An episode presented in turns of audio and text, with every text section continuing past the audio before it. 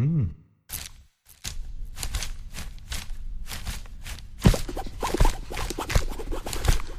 Audioaufnahmen von Lesungen und Vorträgen. Mehr als nur ein Buchladen. Buchladen Schwarzeres, hallo? Ja, herzlich willkommen bei unserer Lesung Queer Family äh, im Rahmen des Queer History Month. Ähm, ich bin Josefina Lettieri, ich koordiniere für den Ber also in Berlin für die Senatsverwaltung für Bildung, Jugend und Familie diesen Veranstaltungsmonat, wo es viel um queere Geschichte geht, aber auch queere Gegenwartsdiskurse und eine kleine Tradition, vor allen Dingen auch mit Elisabeth, ähm, äh, seit 2016 glaube Mhm. ich, äh, sind Lesungen, wo es um queere Themen in einer größeren Bandbreite geht. Und natürlich ähm, war es auch in diesem Jahr mir eine große Freude, ähm, wieder anzufragen und Elisabeth Erhager und Nico Sophie Kümel äh, zu gewinnen für diesen ähm, Abend heute. Und ja, ähm, wir haben verabredet, dass die beiden sich selber vorstellen. Das finde ich auch immer angenehmer. Und ja, ich wünsche uns allen einen tollen Abend und übergebe das Wort an euch. Vielen lieben Dank. Guten Abend, na? ähm, ist du okay eigentlich für alle Anwesenden? Dann möchte man sie jetzt auch gar nicht der, der oder diejenige sein, die sagt nein. Ne? Ähm, aber ich finde gut, dass wir es klären. Also ich Ähm, finde es schwierig. Nein. Also die Elisabeth möchte gerne mit von und zu angesprochen. ähm, ich freue mich auch sehr, äh, dass wir hier sein dürfen und ähm, stelle kurz meine äh, ja, Gastgeberin eigentlich vor, weil Elisabeth mich netterweise eingeladen hat. Äh, Elisabeth Erhager ist eine österreichisch-stämmige, findest du es gut? Österreichisch-stämmig? Naja, also Elisabeth Schwierig. Erhager Heimat ist, ist, eine, ein schwieriges Thema, aber ist, ja. richtig, ist eine Schriftstellerin. Ist gut? Ja, ja. Ähm, und wir kennen uns von einer Lesebühne von vor Anno dazumal, ähm, als wir beide aus da noch unveröffentlichten Texten Mhm. vorgelesen haben. Und seither sind ähm, von Elisabeth zwei Romane erschienen und der dritte erscheint dieses Jahr im August. Hat den Titel, Der tanzende Berg. genau. Und Elisabeth engagiert sich ähm, schon länger für das Archiv der queeren Jugendkulturen, gibt Workshops oder hat sie gegeben. Und ähm, ich freue mich sehr, dass ich heute mit ihr hier sitzen darf. Ja, und dann darf ich, äh, geht das? Ja. Okay. Ja, ja, das ist, weil die Boxen da hinten sind, Ja, denken ja. wir, das ist nicht an. Aber, meine ist an. Stimme ist normal auch laut, also von dem her bräuchte man es vielleicht gar nicht. Aber auf jeden Fall habe ich jetzt die Ehre, die Miko Sophie Kümmel vorzustellen. Was ich, äh, ich freue mich total, dass wir heute endlich eine Veranstaltung zusammen machen. Ähm, wir kennen uns ein paar Jahre und es war eigentlich immer klar, dass, äh, dass sie mir wahnsinnig sympathisch ist und dass äh, auch die Arbeit, manchmal kann man das ja sehen bei einer Person, die man einfach so sieht, dass das, was sie produzieren wird, auch spannend ist. Also es ist so, oder ich habe diese Gabe, auf jeden Fall wusste ich es. Und äh, Mikos äh, Debütroman Kintsugi ist 2019 ähm, erschienen und hat auch für Furore gesorgt, sage ich jetzt einfach mal. Genau, hat mehrere Preise gewonnen und war für den Deutschen Buchpreis nominiert und Genau, und dann habe ich mir schon gedacht, oh je, hoffentlich ist dir das nicht zu viel, diese ganze Aufmerksamkeit. Aber jetzt freue ich mich wahnsinnig, dass du wieder eins hast und dass wir jetzt auch wieder quasi ähm, im gleichen Herbst ähm, zweimal, also zwei Veröffentlichungen haben. Und dein neuer Roman wird heißen? Triskele. Manche Leute haben ihn schon bekommen. Ich warte auf meine Belegexemplare aber noch. Aber eigentlich kommt der erst im August raus. Genau, meine auch erst im August und da ist auch noch nicht so weit. Aber wir reden heute auch nicht über unsere nee, Bücher, genau. Sondern über anderer Leute Texte. Äh, und haben äh, eine Reihe queerer Bücher ausgesucht, die wir gerne vorstellen wollen. Und unser Oberthema, das wir uns überlegt haben, ist Queer Family. Und sollen wir einfach mit dem ersten Titel einsteigen? Ja, vielleicht kann man ganz kurz sagen, wie, das, äh, wie der Ablauf sein wird. Also wir haben uns vorgestellt, das ist wie so eine Art nicht sexistisches, nicht homophobes literarisches Duett. Also vielleicht kennt ihr ja diese Formate im Fernsehen, die sind oft ziemlich scheiße. Und äh, wir wollen halt einfach über ein paar Bücher sprechen, die zu dem Thema äh, uns sehr gut gefallen und die wir halt gelesen haben. Und bei mir ist es tatsächlich so, dass ich bei äh, manchen auch ein bisschen Gesprächsbedarf tatsächlich hatte. Also falls das jemand gelesen hat von Jana Gihara, Das Volk der Bäume, da würde ich super gerne mit jemandem drüber reden, der es gelesen hat. Also so einfach so Austausch, weil es mich auch geschockt und irgendwie äh, ratlos gelassen hat und so. Also, aber genau, also ich, wir wollen einfach Bücher vorstellen, die das Thema Queer Family auf die eine oder andere Art beleuchten. Natürlich auch, weil sie uns gefallen haben, aber auch natürlich, weil sie Fragen aufgeworfen haben. Also kann ich nur von meiner. Ja. Es sind schon Empfehlungen, aber es sind auch kritische Empfehlungen. Also es ist jetzt nicht so eine große Liebe bei allem, aber es ist schon so was, wo ich denke, das kann man sich anschauen und das beantwortet oder besser gesagt, es stellt gute Fragen. Genau. Und genau, ganz kurz lesen wir dann eine Stelle vor und dann kann man in der Gruppe miteinander sprechen oder bei den Büchern von Nico würde ich dann halt eine Frage stellen, falls es so, also so bisschen drüber reden und dann könnt ihr aber auch sagen, nächstes, wenn ihr genug habt. Also wir können es auch ein bisschen partizipativ machen, ohne dass man die Bücher gelesen haben muss, oder? Ja, absolut. Sehr gerne. Ähm, wollen wir dann anfangen mit dem ersten Titel? Das ist von Bernardine Evaristo Girl, Woman, Other oder auch Mädchen, Frau etc. auf Deutsch. Genau. Genau. Ja, dann würde ich ja mal anfangen ähm, und du steigst dann einfach ein. Ja, sehr gerne. Genau. Also, ähm, ja, ganz, ganz kurz zur Person. Ähm, wahrscheinlich kennen viele von euch die Autorin seit neuestem auch. Sie wurde geboren 1959 als viertes von acht Kindern in London und ist Professorin für kreatives Schreiben an der Brunel University in London und auch stellvertretende Vorsitzende der Royal Society of Literature. Für Mädchen, Frau etc. wurde sie als erste schwarze Frau überhaupt mit dem Booker Prize ausgezeichnet, 2019. Also es hat wahnsinnig lange gedauert. Natürlich kann man jetzt sagen, super, aber man kann auch sagen, what the fuck. Also wie lange hat, ja. Genau. Jetzt ganz kurz zum Inhalt. Ähm, das ist bei diesem Buch einerseits richtig leicht und andererseits sehr schwer zu sagen. Es kommt auf die äh, Tiefendimension des äh, drüber Sprechens an. Da sehe ich schon jemand nicken. Ähm, ja, und zwar ist es einfach ein. Ähm, is it okay if I say all in German? Was das? Okay. Aber, aber we could I can also swap whenever and when you want to say something you say it in English. Thank you. Ja, cool. Ähm, also es ist ein vielstimmiger Chor schwarzer Frauen, der in diesem Buch auftritt. Im Zentrum steht eine Figur namens Amma, eine Theatermacherin, die sich ihren Platz in der hiesigen, also in der Londoner Theaters- oder britischen Theaterszene hart erkämpft hat. Und am Tag, an dem der Roman spielt oder an dem er so angelegt ist und seine Essenz äh, präsentiert, hat äh, ihr Stück, die letzte Amazone von Dahomey am National Theatre Premiere. Und das, ähm, das klingt jetzt irgendwie so klein, aber das ist, äh, im Buch wird das relativ schnell klar, das ist keine kleine Sache, denn die äh, Hauptfigur oder diese zentrale Figur hat ein ganz, also ihr Jahrzehnte gekämpft, um diesen Tag zu erleben. Also es ist die, also sie hat einfach die Teilhabe an der Mainstream-Gesellschaft war für sie einfach viele Jahrzehnte lang undenkbar. Und ähm, dieser Tag der Premiere ist für Anlass für Amma und viele weitere Figuren, ja, oder ist eigentlich die, da, das ist so das Zentrum. Und von Amma ausgehend lernen wir ähm, elf weitere Frauen allen möglichen Alters kennen, deren Biografien teilweise eng, teilweise weit miteinander verwoben sind und ähm, viele von ihnen in London, aber es geht auch, es ist wirklich ein Netz, das sich da entspinnt und das äh, ja weit über die äh, britische, Sta also hinausreicht. Und ähm, es geht auch um sehr viele verschiedene Dinge. Also es werden Schicksalsschläge bewältigt und einfach Alltag in einer rassistischen, misogynen Gesellschaft geschildert. Und es geht um Herkunft, Identität, um Feminismus, Rassismus und äh, Lebenswünsche und Ausgrenzung. Und ähm, das Wichtigste eigentlich habe ich bis jetzt noch unterschlagen. und zwar, es geht auch um nicht weiße Frauen, also Women of Color, die äh, in diesem Roman einfach wahnsinnig äh, ja, ihren Auftritt haben. Und ähm, mir hat vor allem die Beziehung zwischen Amma und ihrer Tochter Jas sehr gut gefallen.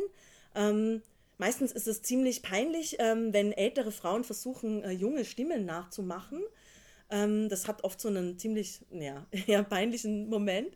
Aber ich finde es in diesem Fall ziemlich gelungen. Und äh, die Sprache ist auch ziemlich besonders in dem Buch. Also es fehlen Satzzeichen und ähm, es ist einfach in lyrischer Prosa gehalten. Ein Stil, den die Autorin selber als Fusion Fiction bezeichnet. Und ähm, wenn man das Buch vielleicht in einem Satz zusammenfassen könnte, könnte man sagen, es ist ein Netz äh, postkolonialer Befreiungs- Versuche oder Befreiungs, äh, gelungener Befreiungsversuche aus der Sicht einer weiblichen, schwarzen, lesbischen Frau oder ver verschiedenen Frauen, genau. Und es überspannt ein ganzes Jahrhundert und ist so verwoben und multiperspektivisch wie das Gewebe der Gesellschaft an sich. Und es ist halt wie so eine blinde Stelle, also die, also gerade was ich gerade aufgezählt habe, die Sicht weiblichen, schwarzen, lesbischen Erinnerns und Lebens ist einfach total unterrepräsentiert. Also da kann man nicht einmal mehr von unterrepräsentiert sprechen, sondern einfach niente. Und deshalb ist es so wichtig, dass dieses Buch mit all seinen kleineren und größeren Fehlern, auf die ich vielleicht auch noch kurz dann, oder meine Kritikpunkte, dass es das Buch gibt, ist einfach ein empowernder Kraftakt von der Autorin. Und deshalb möchte ich das auch heute vorstellen. Und ehe ich jetzt mehr darüber sprechen möchte und auch mit Einzelnen von euch, die es gelesen haben, also von Ripu weiß ich, vielleicht hast du es auch gelesen, so nickendes, genau, können wir noch kurz über das Buch reden, ohne jetzt zu viel zu spoilern. Aber ich würde noch eine kurze Stelle vorlesen, bevor es soweit ist. Und ähm, ja, eigentlich hatte ich geplant, das Englische vorzulesen, weil auf Deutsch die Übersetzung ist nicht so also die Übersetzung ist übrigens von Tanja Handels, habe ich ohne unterschlagen. Ohne an den Pranger zu stellen. Ja, ohne mich im nächsten Satz. Tut mir total, ja genau, also eigentlich ist es voll wichtig, die Übersetzerinnen ja. immer zu nennen, aber genau, jetzt muss ich trotzdem sagen, also diese Fusion Fiction hat sich nicht in der Art übersetzt, dass es mich jetzt so richtig geflasht hätte. Also das, wofür sie den äh, Booker-Preis bekommen hat, unter anderem die Sprache, das habe ich im Deutschen jetzt nicht so krass gefunden. Und im Englischen wollte ich euch die Stelle vorlesen, aber da ich sie nie geübt habe, traue ich mich jetzt nicht. also lese ich sie doch auf Deutsch. Ja. Genau. Also wenn es für alle okay ist. Genau, und ich lese jetzt eine Stelle, ähm, in der es um die Tochter geht von Amma. Und da wird schon viel klar von dem, viel von dem Selbstverständnis erzählt. Ähm, oder man, man hört schon den Sound, also Übersetzung hin oder her, man hört einfach den Sound des Buches ganz gut, finde ich. Jazz kam vor 19 Jahren in einem Gebärbecken in Ammas kerzenhellem Wohnzimmer zur Welt, umgeben von Räucherstäbchen, den Klang rauschender Wellen, einer Dula und einer Hebamme, Shirley und ihrem guten Freund Roland, der sich bereit erklärt hatte, ein Kind mit ihr zu zeugen, als der Tod ihrer Eltern einen nie dagewesenen, alles verzehrenden Kinderwunsch in Amma auslöste. Zum Glück hatte Roland, seit fünf Jahren mit Kenny liiert, auch schon ans Vaterwerden gedacht. Wie vereinbart nahm er Jazz jedes zweite Wochenende, was Amma sehr zu schaffen machte, weil sie feststellen musste, dass sie Neugeborenes, dass sie ihr Neugeborenes vermisste, anstatt von Freitagnachmittag bis Sonntagabend ein rauschhaftes Gefühl von Freiheit zu genießen. Jazz war das Wunder, von dem sie nie gedacht hatte, dass es ihr fehlte.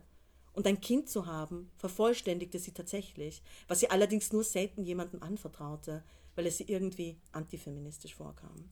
Jazz sollte ihr gegenkulturelles Experiment sein. Sie stehte sie, wo sie ging und stand und scherte sich nicht darum, wenn jemand das Bedürfnis einer Mutter, ihr Kind zu nähern, anstößig fand. Mom, sagte Jess mit 14, als sie die Erlaubnis erwirken wollte, mit Freunden am Reading Music, äh, Music Festival zu, äh, zum Reading Music Festival zu fahren. Es könnte sich höchst nachteilig auf meine jugendliche Entwicklung auswirken, wenn du mich in diesem kritischen Stadium meines Weges hin zur unabhängig denkenden, komplett eigenständigen Erwachsenen, als die du mich sehen möchtest, in meinen Aktivitäten einschränkst. Ich meine, du willst doch nicht ernsthaft, dass ich gegen deine vorsinnflutlichen Regeln rebelliere und aus der Geborgenheit meines Heims ausbreche, um auf der Straße zu leben, um mich als Prostituierte zu verdingen, was direkt in Drogenabhängigkeit, Kriminalität, Magersucht und missbräuchliche Beziehungen zu ausbeuterischen Dreckskernen, die doppelt so alt sind wie ich, münden würde, bis ich schließlich viel zu früh in irgendeiner Crackhöhle mein Leben lasse? Amma verging das Wochenende vor Sorge, während ihre Kleine weg war. Ihre Tochter wurde schon von erwachsenen Männern ange angegafft, da war sie noch nicht einmal in der Pubertät. Es sind, mehr, sind viel mehr Pädophile unterwegs, als man meinen sollte. Im Jahr darauf bezeichnete Jazz sie als Feminazi, als sie zu einer Party aufbrechen wollte und Amma sich den Hinweis erlaubte, sie solle den Rock eine Spur länger, die Absätze etwas niedriger und den U-Boot-Ausschnitt ihres Tops ein bisschen weniger tief wählen, damit ihr körperlich zu wenigstens zu 30 Prozent bedeckt wäre, anstatt der 20 Prozent, die sich ihr hier aktuell dem, an der Anstandsprüfung stellten. Und dann auch noch der Boyfriend, der gesichtet wurde, als er Jazz mit dem Auto abholte, absetzte. Kaum war sie durch die Tür, wartete Amma schon im Flur mit den üblichen harmlosen Fragen, die alle Eltern stellen würden. Wer ist er? Was macht er so? In der Hoffnung, Jas würde antworten, dass er in, Ab in die Abschlussklasse gehe und folglich eine vergleichsweise harmloser Schuljunge sei. Jess entgegnete todernst und unverfroren, es sei ein 30-jähriger Psychopath, der wehrlose Frauen entführe und sie wochenlang im Keller gefangen halte, wo er sich auf seine niederträchtige Art mit ihnen vergnüge um sie anschließend in kleine Stücke zu zerhacken und sie im Gefrierschrank für den nächsten Wintereintopf zu lagern. Und entschwebte dann nach, nach oben in ihr Zimmer, umweht von einer Molke Mary Jane. Zudem bezeichnete das Kind, das sie zur Feministin erzogen hat, sich neuerdings nicht mehr als solche.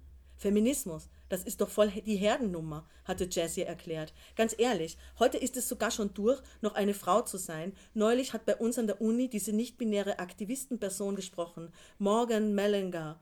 Das war ein, der mega Eye-Opener für mich. Ich denke, in Zukunft sind wir irgendwann alle nicht binär. Weder männlich noch weiblich, was ja alles sowieso nur Gender Performance ist. Und das heißt dann auch, Mamsi, dass deine Frauenpolitik überflüssig wird. Abgesehen davon bin ich Humanistin. Das spielt auf einer ganz, auf einer viel höheren Ebene ab als Feminismus. Hast du davon überhaupt schon mal gehört? Amma vermisst ihre Tochter, jetzt, wo sie an der Uni ist. Nicht so sehr die hämische Schlange, die ihr oft von der Zunge kriecht, um ihre Mutter zu verletzen, weil im Jazz-Universum nur junge Menschen Gefühle haben. Aber die Jazz, die durchs Haus trampelt, die hereingestürzt kommt, als hätte ein Wirbelsturm sie ins Zimmer geweht wo ist meine Handtasche, mein Handy, meine Buskarte, mein, Bus, mein Buch, Ticket, Kopf? Die vertrauten Hintergrundgeräusche, wenn sie zu Hause ist, das Klicken des Schlosses, wenn sie ins Bad geht, obwohl sie nur zu zweit im Haus sind, eine Angewohnheit aus der Pubertät, die Amma immer noch kränkt. Die exakt zehn Umdrehungen der Pfeffermühle über dem Tomaten- oder Pilzsuppe aus der Dose, die sie Amma liebevoll selbstgekochtem vorzieht. Das Gemurmel aus Musik und Radiogerede, das morgens aus ihrem Zimmer dringt, der samstägliche Anblick ihrer unter der Decke auf dem Sofa im Wohnzimmer zusammengerollten Tochter, die fernsieht, bis es um Mitternacht Zeit zum Rausgehen ist. Amma kann sich gerade noch daran erinnern, dass auch sie einmal so spät losgezogen ist, um dann den ersten Bus zurück nach Hause zu nehmen. Das Haus atmet anders, wenn Jazz nicht da ist. Als würde es die Luft anhalten, bis sie wiederkommt und Lärm und Chaos verbreitet. Amma hofft, dass sie nach dem Studium wieder zu Hause einzieht das machen heute doch fast alle so. Was anderes können sie sich gar nicht leisten. Jazz darf für immer bei ihr bleiben. Ernsthaft. Genau, soweit. Dieses kurze Stückel wollte ich euch vorlesen, ähm, weil man daraus eigentlich viel ablesen kann. Also, was ich total spannend finde an dieser Passage oder überhaupt an dieser Mutter-Tochter-Beziehung ist dieses ausbleibende Rebellieren müssen einer Tochter, die schon eine coole Mutter hat. Also, ich habe beim Lesen immer wieder gedacht, echt jetzt? Wer ist denn hier die Mutter? Wer ist hier die Tochter? Also ich komme noch aus einer anderen Welt, sage ich jetzt mal, wo meine, wo ich nicht so eine, mit so einer progressiven Mutter gesegnet war. Oder halt, also das ist irgendwie, finde ich, auch symptomatisch für das Buch und ähm, auch super spannend, dass diese Konflikte, die normalerweise in diesem Stadium da sind, also die, die darf einfach wieder zurückkommen und als Freundin in dem Haus leben, das sie als Tochter verlassen hat. Das finde ich irgendwie wahnsinnig schön und auch als Utopie total großartig.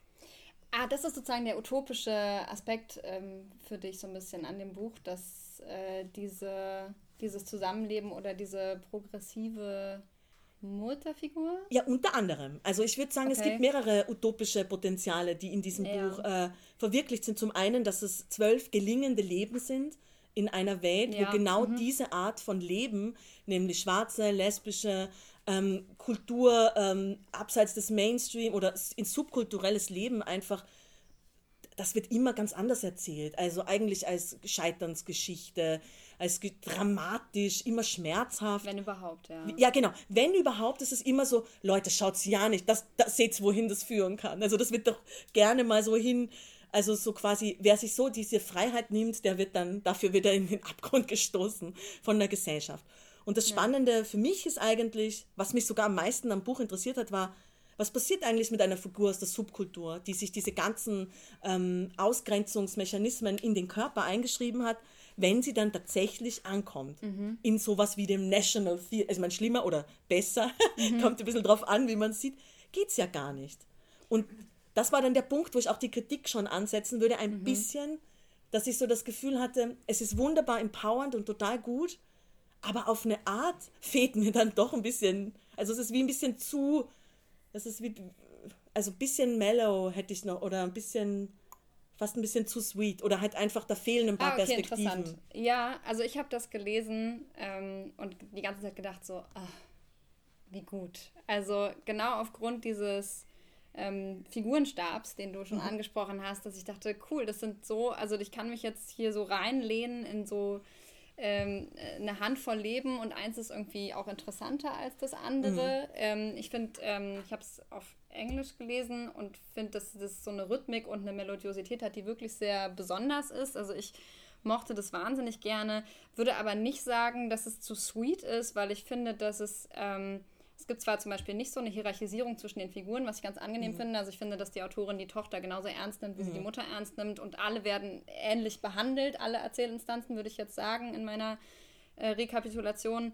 Aber was es schon gibt, ist ja zum Beispiel, ähm, dass so bestimmte Dinge thematisiert werden, wie eben auch ähm, eine missbräuchliche Beziehung, also mhm. wo Gewalt in einer lesbischen Beziehung ausgeübt ja. wird und ähm, wie so auch da trotzdem Machtpotenziale eine Rolle spielen. Und wie du schon sagst, ist es so, dass vielleicht das intersektionalste Buch, was man irgendwie lesen konnte, jetzt so zwei, drei Jahre lang, weil es eben nicht nur um Race-Themen geht und um ähm, Queerness-Themen, sondern auch ganz stark um Class. Also es geht ja auch stark Absolut, um, genau. Genau, ähm, um den Status und das ist ja was, womit ähm, ich glaube auch die Amma selber sogar strauchelt, weil sie selbst eben in dieser, in so einer linken Szenerie so ein Haus aufgezogen hat, so ein alternatives, wo Kunst gemacht werden sollte und eigentlich äh, ist sie selbst so ein bisschen befremdet von dieser ganzen Situation, in der sie jetzt gerade ist. Und auch die Tochter hat ja, wenn ich mich richtig erinnere, ähm, wenn sie im Theater sitzt oder sich so mit ihrem ähm, ja, Vater, also diesem Roland, unterhält, mhm. der so ein hochdotierter Journalist, glaube ich, ist und auch Autor, ähm, hinterfragt immer wieder so, wie ist ihre Rolle, wofür kann ich eigentlich sprechen und für wen. Und ähm, also ich fand es schon schon auch sehr ambivalent in dem Umfang, den es hat. Also es sind ja, wie gesagt, auch wirklich viele Charaktere, aber es ist eben ja. trotzdem, man kommt da schon sehr tief rein, finde ich eigentlich trotzdem, in die einzelnen Figuren. Ja, also ich finde vor allem auch so eine gewisse Ehrlichkeit, oder was heißt eine gewisse, eine wahnsinnige Ehrlichkeit total schön. Also auch so, dass es wirklich an, an seiner Zeit dran ist. Also dass man auch die einzelnen, also die ganzen Debatten, jetzt habe ich es ja nur ganz kurz abgerissen, aber dieses, was, ist, was, was nützen so Labels wie Feminismus noch in einer Welt, wo wir das einfach aufbrechen, die Binarität der Geschlechter und wo wirklich so quasi vielleicht am Horizont irgendwo das aufleuchtet, dass man überhaupt gar nicht mehr über Geschlechtlichkeit so schnell definiert wird. Also das, da ist wirklich, das ist eigentlich das utopische Potenzial, dass ich denke, dass viele Inhalte, die bei uns in kleinen äh, ähm, ja, oder kleinen, aber halt einfach in Szenen und in, in, in, in Klicken und in Gruppierungen und in Subkulturen gelebt werden, in einem Buch sind, das den Booker Prize bekommen hat und das eine wahnsinnige Aufmerksamkeit bekommen hat. Und da ist es eben nicht so dieses verschämte, jetzt erzähle ich mal ein paar progressive Theorien und dann mache ich aber gleich wieder den, oder, also es ist einfach, es gibt einfach ganz viel Raum dafür. Das nimmt sich mhm. einfach wahnsinnig viel Raum dafür. Das ja. finde ich halt, das, das ist eigentlich das Utopische dran dass es halt eine Welt ohne diese Heteronormativität auch gibt. Man kann sogar, wie viele Seiten hat Also man kann wirklich auch Bücher füllen, die dicke Ziegel sind. Also ja, und was mir auch, also wenn du von utopischen Potenzialen sprichst, auffällt, ist, dass natürlich diese Leute sich trotzdem nicht gegenseitig, oder zumindest die aus Sicht der Autorin, wie gesagt, da keine Hierarchie drin ist und sie stellt diese Positionen halt nebeneinander, aber es gibt eigentlich kein Hacken aufeinander. Ja. Also was diese verschiedenen Positionen in so einer, nennen wir sie jetzt mal, feministischen Blase oder in so einem bestimmten Kreis, wo sich bestimmte, wo es bestimmte Überschneidungen gibt. Ähm, ist eigentlich, es gibt relativ vielen verschiedenen Positionen einfach eine Stimme, ähm, ohne das zu entscheiden und ohne ja. dass da jemand gewinnen muss. Und ja, und ich glaube, ich, äh, ich habe sogar eine Vermutung, warum sie das so macht. Also klar, ich, ich habe auch die Vermutung, dass sie das so machen möchte, weil das einfach auch eine coole Art ist zu schreiben. Aber ich glaube, es geht auch darum, dass es wirklich das Netz, also das ist einfach, mhm. wie leben Menschen miteinander, wie sind die Verbindungen und dieses viele, viele, viele Leute sagen, die, also das ist immer wieder aufs Neue ein Anmachen von einer Lampe, die vorher nicht da war und immer wieder sagen, schau mal, da gibt es noch eine und da ist eine und die ist auch glücklich und die ist glücklich. Also dieses, dass es gibt einfach ähm, da ein, ein, ja, Glück, ein gelingendes Leben und ja. in diesem Netz. Aber um, now I was switching to English because my dear friend Ripo has written uh, in Instagram has also written a review about that book, and you had the critique that, uh, or is it okay if I address you? Like, sorry for because I would like to ask. Uh, did you also have the feeling that it's like it's uh, talking about the network? Because I remember you said it's you, you it lacked the depth of the the single characters. Yes, yes, absolutely. And your question is if you yeah do you you think i thought the lack of depth was due to the fact that it's actually showing the the network. So the center is not a single character mm-hmm. and its own depth Yes.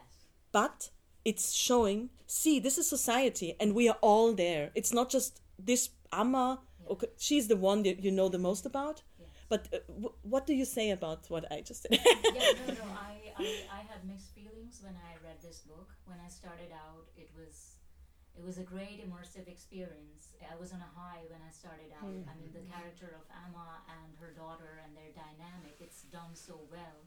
Um, I, I actually felt old when I read uh, Jazz. She's called Jazz, right? Her character. The daughter. She's done it brilliantly. Um, but as I progressed, I think the the I missed these characters um, because these are the characters I wanted to stay with, but there were more characters coming in, and um, I wasn't sure. Um, yeah, first of all, yes, that um, not all the characters were as fleshed out as I would have wanted them. That is why I guess the the engagement part was lacking. I, I had to struggle to sort of finish the book. Um, in the end, it was wound up very well. What I also felt, um, which was new to me, was this book. I had to go in. I had to buy in that there is going to be no punctuation, no full stop, nothing. There is a lot of empty space, which uh, yeah, one has to get used to it. Yeah. But that hurdle was crossed. But uh, like, okay, uh, another thing that I want to point out: why the characters I felt lacked a little bit of depth, or the arc was okay. This is too easy uh, was one of the characters who's addicted to drugs. She just sweats it out in a week and she's recovered from that. I mean, I, I'm okay if you want to give that kind of ending, but there there has to be some sort of, you know, like, is it an exception or does it happen? Um, some of the dialogues I felt were a bit too sort of like it has been fed, you know, like a manifesto. You're trying to make a point here through this dialogue, and it didn't feel like people would speak like that naturally. Maybe that's just like looking from the point of a, a writer's craft. And also, when you go into a book thinking it's a, you know, it won the Booker Prize, you have very high expectations. If I had just picked it up, you know, maybe I wouldn't be so harsh on it. Also, this book, I think it struck a chord at the right time. It came out in 2019, which was the time when, you know, Black Lives Matter, Me Too, these were, uh, you know, these were movements that were rife. So it picked up very well then. I mean, yeah. I would like to say something to the punctuation, and uh, because in the German version, it underwhelmed me a little bit, because uh, I was expecting because this this big word fusion fiction, and then it was just okay, it's just no. Uh, kein Beistrich und kein Punkt, okay. What? So, and I had the feeling that the oder ich sag's auf Deutsch, wir, die, wir haben, oder in Deutschland, in, in Österreich hat einfach eine Jahrzehnte, fast schon 100 Jahre alte Sprachtradition, wo halt äh, die Syntax aufgebrochen wird, wo kein Mensch mehr einen Punkt macht. Also so, dann dachte ich so, also so cool finde ich das jetzt nicht. Aber ich glaube, dass das im Englischen einfach viel besser besser flutscht oder dass es, ich habe es ja auch versucht ein bisschen nachzubilden beim Lesen und es funktioniert schon auch, aber ich habe da schon wirklich auf Deutsch ganz andere Texte gelesen oder wer schon mal Arno Schmidt gelesen hat, der hat ja dann nur ein trockenes Lachen über, wenn, also für diese Fusion Fiction. Oder wie ging es dir da damit? Also mit Arno Schmidt vergleichen ist jetzt eine. Nee, genau. nee, aber nur von da, weißt du so. Von der, ja. Ähm, ja, also ich habe es äh, total abgekauft. Ich habe es aber genau auch im, mitten im Momentum gelesen. Ich habe es genau irgendwie Silvester 19 auf 20 gelesen ähm, und war so, An äh, einem Tag oder was? Über Mitternacht oder was? Nein. ja, was glaubst du sonst? Mein Leben ist unglaublich langweilig. Das wollte ich dir jetzt nicht Ähm, unterstellen, aber. Nee, aber das, äh, ich, mich hat es schon, schon bekommen. Ich verstehe den Punkt mit den ähm, mehreren Figuren und dem Struggle, sozusagen sich weiter zu interessieren, wenn man einmal bei welchen hängen geblieben ist. Das kann, kann ich eher noch nachvollziehen.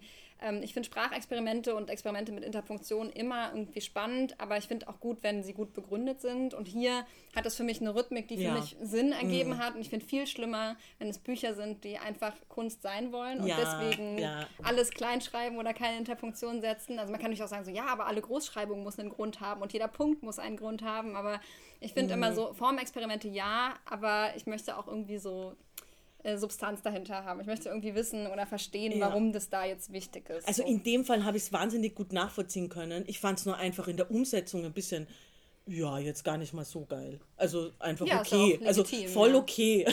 was aber nicht das beste Urteil über was ist, wenn etwas voll okay ist. Aber Aber ähm, die, die Erwartungen sind schon so ein Thema, glaube ich, auch Ja. einfach. Das, ähm, das kann man, glaube ich, äh, sagen. Also ich habe es dann auch nochmal in einem Lesekreis besprochen und da war es eben auch schon sehr, sehr, ich glaube, da war es auch schon, hat es sogar den Booker-Preis schon gewonnen und dann äh, wurde es natürlich direkt mit strengeren Augen ja, angeschaut und das ist ja auch legitim, aber es ist dann eben ein anderer Moment, um das zu lesen. Ähm, ich würde mal übergehen wollen wir weitergehen? Oder hat noch jemand was zu sagen? Möchte noch jemand was sagen zum Buch? Dann next one. Ach so, ich wollte noch eine Sache kurz sagen zu Ja. der Frage, wie, hat's, wie ist es denn, wenn man von der Subkultur kommt und plötzlich im Mainstream landet? Da hat sie dann danach noch ein ganzes Buch drüber geschrieben, das Manifesto on Never Giving Up. Ähm, das fand ich dann auch schon ganz schön, also es ist auch so ein Memoir. hm? und äh, genau, also das, das könnte man als Nachfolgebuch lesen oder wenn einen diese Frage so wie mich wahnsinnig interessiert, dann kann man es auch einfach schnell lesen. genau. Genau. Ähm, äh, wir kommen zu ähm, was, was äh, näher an der Utopie überhaupt nicht mehr dran sein könnte. Äh, und zwar ist, ich glaube damals ehrlich gesagt sogar bei der Lesung, bei der wir uns vielleicht kennengelernt haben, oder jedenfalls in dieser Zeit bin ich auch auf der Bühne gewesen, gemeinsam mit einem jungen Autorenkollegen, der sich äh, Rudi Nuss nennt, was sein wirklicher Name ist, was ich schon eine Sensation finde. Wenn man so heißt, muss man eigentlich Autor werden. Und äh, damals hat Rudi, glaube ich, schon Stücke aus diesem Text vorgelesen. Und es war damals schon klar, dass es irgendwie was ganz Besonderes ist. Und jetzt ist sein Debüt, die Realität kommt, bei Diaphanes erschienen, wie er mir schrieb, I'm Going Indie, bei einem kleinen Verlag aus der Schweiz. Und ähm, eigentlich muss ich die ersten paar Worte schon mal vorab äh, lesen, weil die schon eine ganz gute Idee für den Ton geben. Und ich glaube, man braucht diesen ersten kurzen Absatz, um überhaupt über das Buch zu reden. Du stehst schon immer in ihr, in der Landschaft. Dort wachsen Flechten und Kupferdraht, da heulen Hunde aus Kunstharz, gammelt ein Terabyte im Waldboden. Die Landschaft endet nicht an deinen Displays, sie ragt in dich und du in sie. Was auch immer du da tust, stell dich der Fläche, stell dich der Geschwindigkeit, mit der die Welt zerfällt. Das ist wie so ein kleiner mm, Prolog, der dem Buch vorausgeht. Wir befinden uns, und es ist auch wirklich sehr lustig zu lesen, wie Leute versuchen, das zusammenzufassen. Also so, auch dem Verlag fällt es schon schwer. ähm, in den Rezensionen ist es noch viel witziger. Äh, die ergeben sich gleich am Anfang. Eigentlich ein bisschen wie das vielleicht bei Dada irgendwie vor 100 Jahren war. Also wir wissen, wir verstehen es nicht, aber wir finden es trotzdem faszinierend. Das steht eigentlich in allen Rezensionen. Ähm, die Protagonistin dieses äh, Romans heißt Conny, äh, aber eigentlich ist der Name nicht so besonders wichtig, weil es eine Welt ist, die, äh, in der das Digitale und das mh, Reelle sehr, sehr fließend ineinander übergehen und es geht eigentlich um eine Welt, die zu großen Teilen aus digitalem Leben besteht, also noch viel- zu viel größeren Teilen, als ähm, wir das jetzt schon so wahrnehmen oder jedenfalls ähm, auf einer anderen Zugriffsebene. Und ähm, es geht unter anderem aber eben auch um zwei Leute, die sich verlieben. Altes Konzept, äh, aber es funktioniert immer wieder. Auch in diesem Buch ist es der Fall. Ähm, Conny ist die eine Person und die andere Person ist Marlo. Ähm, aber warum Namen in dem Buch so ein bisschen zweitrangig sind, das ergibt sich vielleicht, wenn ich einfach den Textauszug voranstelle und wir dann drüber sprechen. Der erklärt nämlich auch ein bisschen, wie diese alternative Realität sozusagen, die da erzählt wird, ähm, aufgebaut ist. Und wir können uns ein bisschen besser da reinfuchsen in dieses Paralleluniversum, das Rudi sich da erdacht hat. Ähm, was ich vielleicht dazu sagen kann, ist, dass äh, Conny in einer virtuellen Realität ist und dort auf einen großen Vogel trifft, ähm, der so ein bisschen betrunken ist und von dem Conny aber weiß, ähm, er weiß irgendwas, was sie wissen muss. 1963 erschien eine neue Realität, wiederholte der Vogel immer wieder zwischen Rülpsern und gelegentlichem Aufstoßen. 1963. Das wusste ich. Das ist eine der wenigen Jahreszahlen, die ich einordnen konnte. Da schuf Sergei Lebedev im Labor für Simulation die erste voll funktionsfähige Parallelrealität. Eine immersive, faire und schimmernde Realität. Arkadi. In der Ressourcen unendlich und Liebe großflächig und allumfassend waren. Der neu geschaffene und bis dato leistungsstärkste Prozessor Orcus war in der Lage, superkomplexe Systeme wie Bewusstsein, Gefühle, Galaxien und subatomare Strukturen zu berechnen, möglich gemacht durch eine Art Perpetuum mobile der Rechenleistung, welches Rechenprozesse outsourcete in eine virtuelle Realität, die wiederum Rechenprozesse in eine zweite virtuelle Realität outsourcete und so weiter, wodurch Orcus unendlich viele Befehle gleichzeitig ausführen konnte. Die Gruppe aus Wissenschaftlern unter der Leitung von Lebedjew durchbrach das zweite Gesetz der Thermodynamik und entdeckte das Unendlichkeitsverfahren, das schlicht und einfach die Unendlichkeit ausnutzte, um Unmögliches zu schaffen. Raubkopien von Arkadi suchten damals den Westen heim, eine Gefahr für den Immobilienmarkt, da sich die Menschen nun gratis Cyberräume generieren ließen und einfach darin lebten. Die amerikanische Antwort ließ nicht lange auf sich warten, eine personalisierte VR namens Avalon, in der du dir deine eigene kleine oder große, in der Premium-Version, Insel erschaffen und personalisieren konntest. Avalon wurde in den 1990ern zur zentralen VR, an der sich alles orientierte. Jeder wollte eine eigene Insel mit niedlichen customizable Features haben.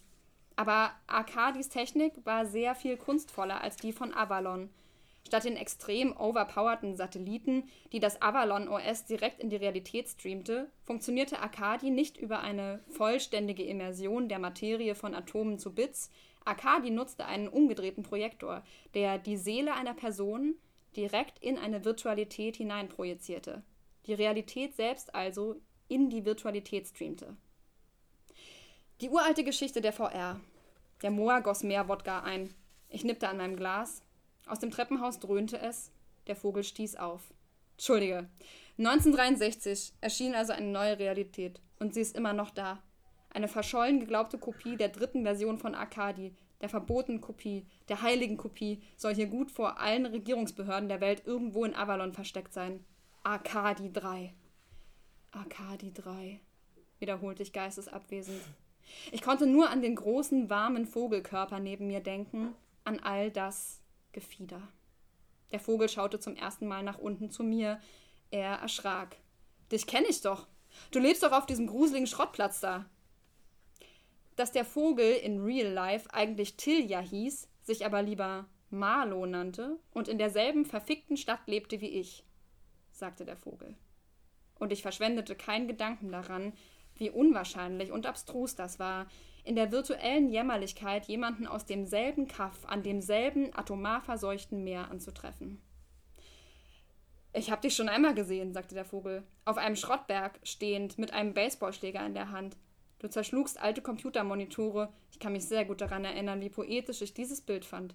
Wir sollten uns mal verabreden und dasselbe tun, rief Marlo und leerte eine ganze Wodkaflasche mit einem Schluck. Wie betrunken der Vogel wohl war, wie lange Marlo hier schon als Vogel im Saturn saß, warum sie überhaupt allein da war, hier inmitten der Hallen des unendlich leeren Hotels.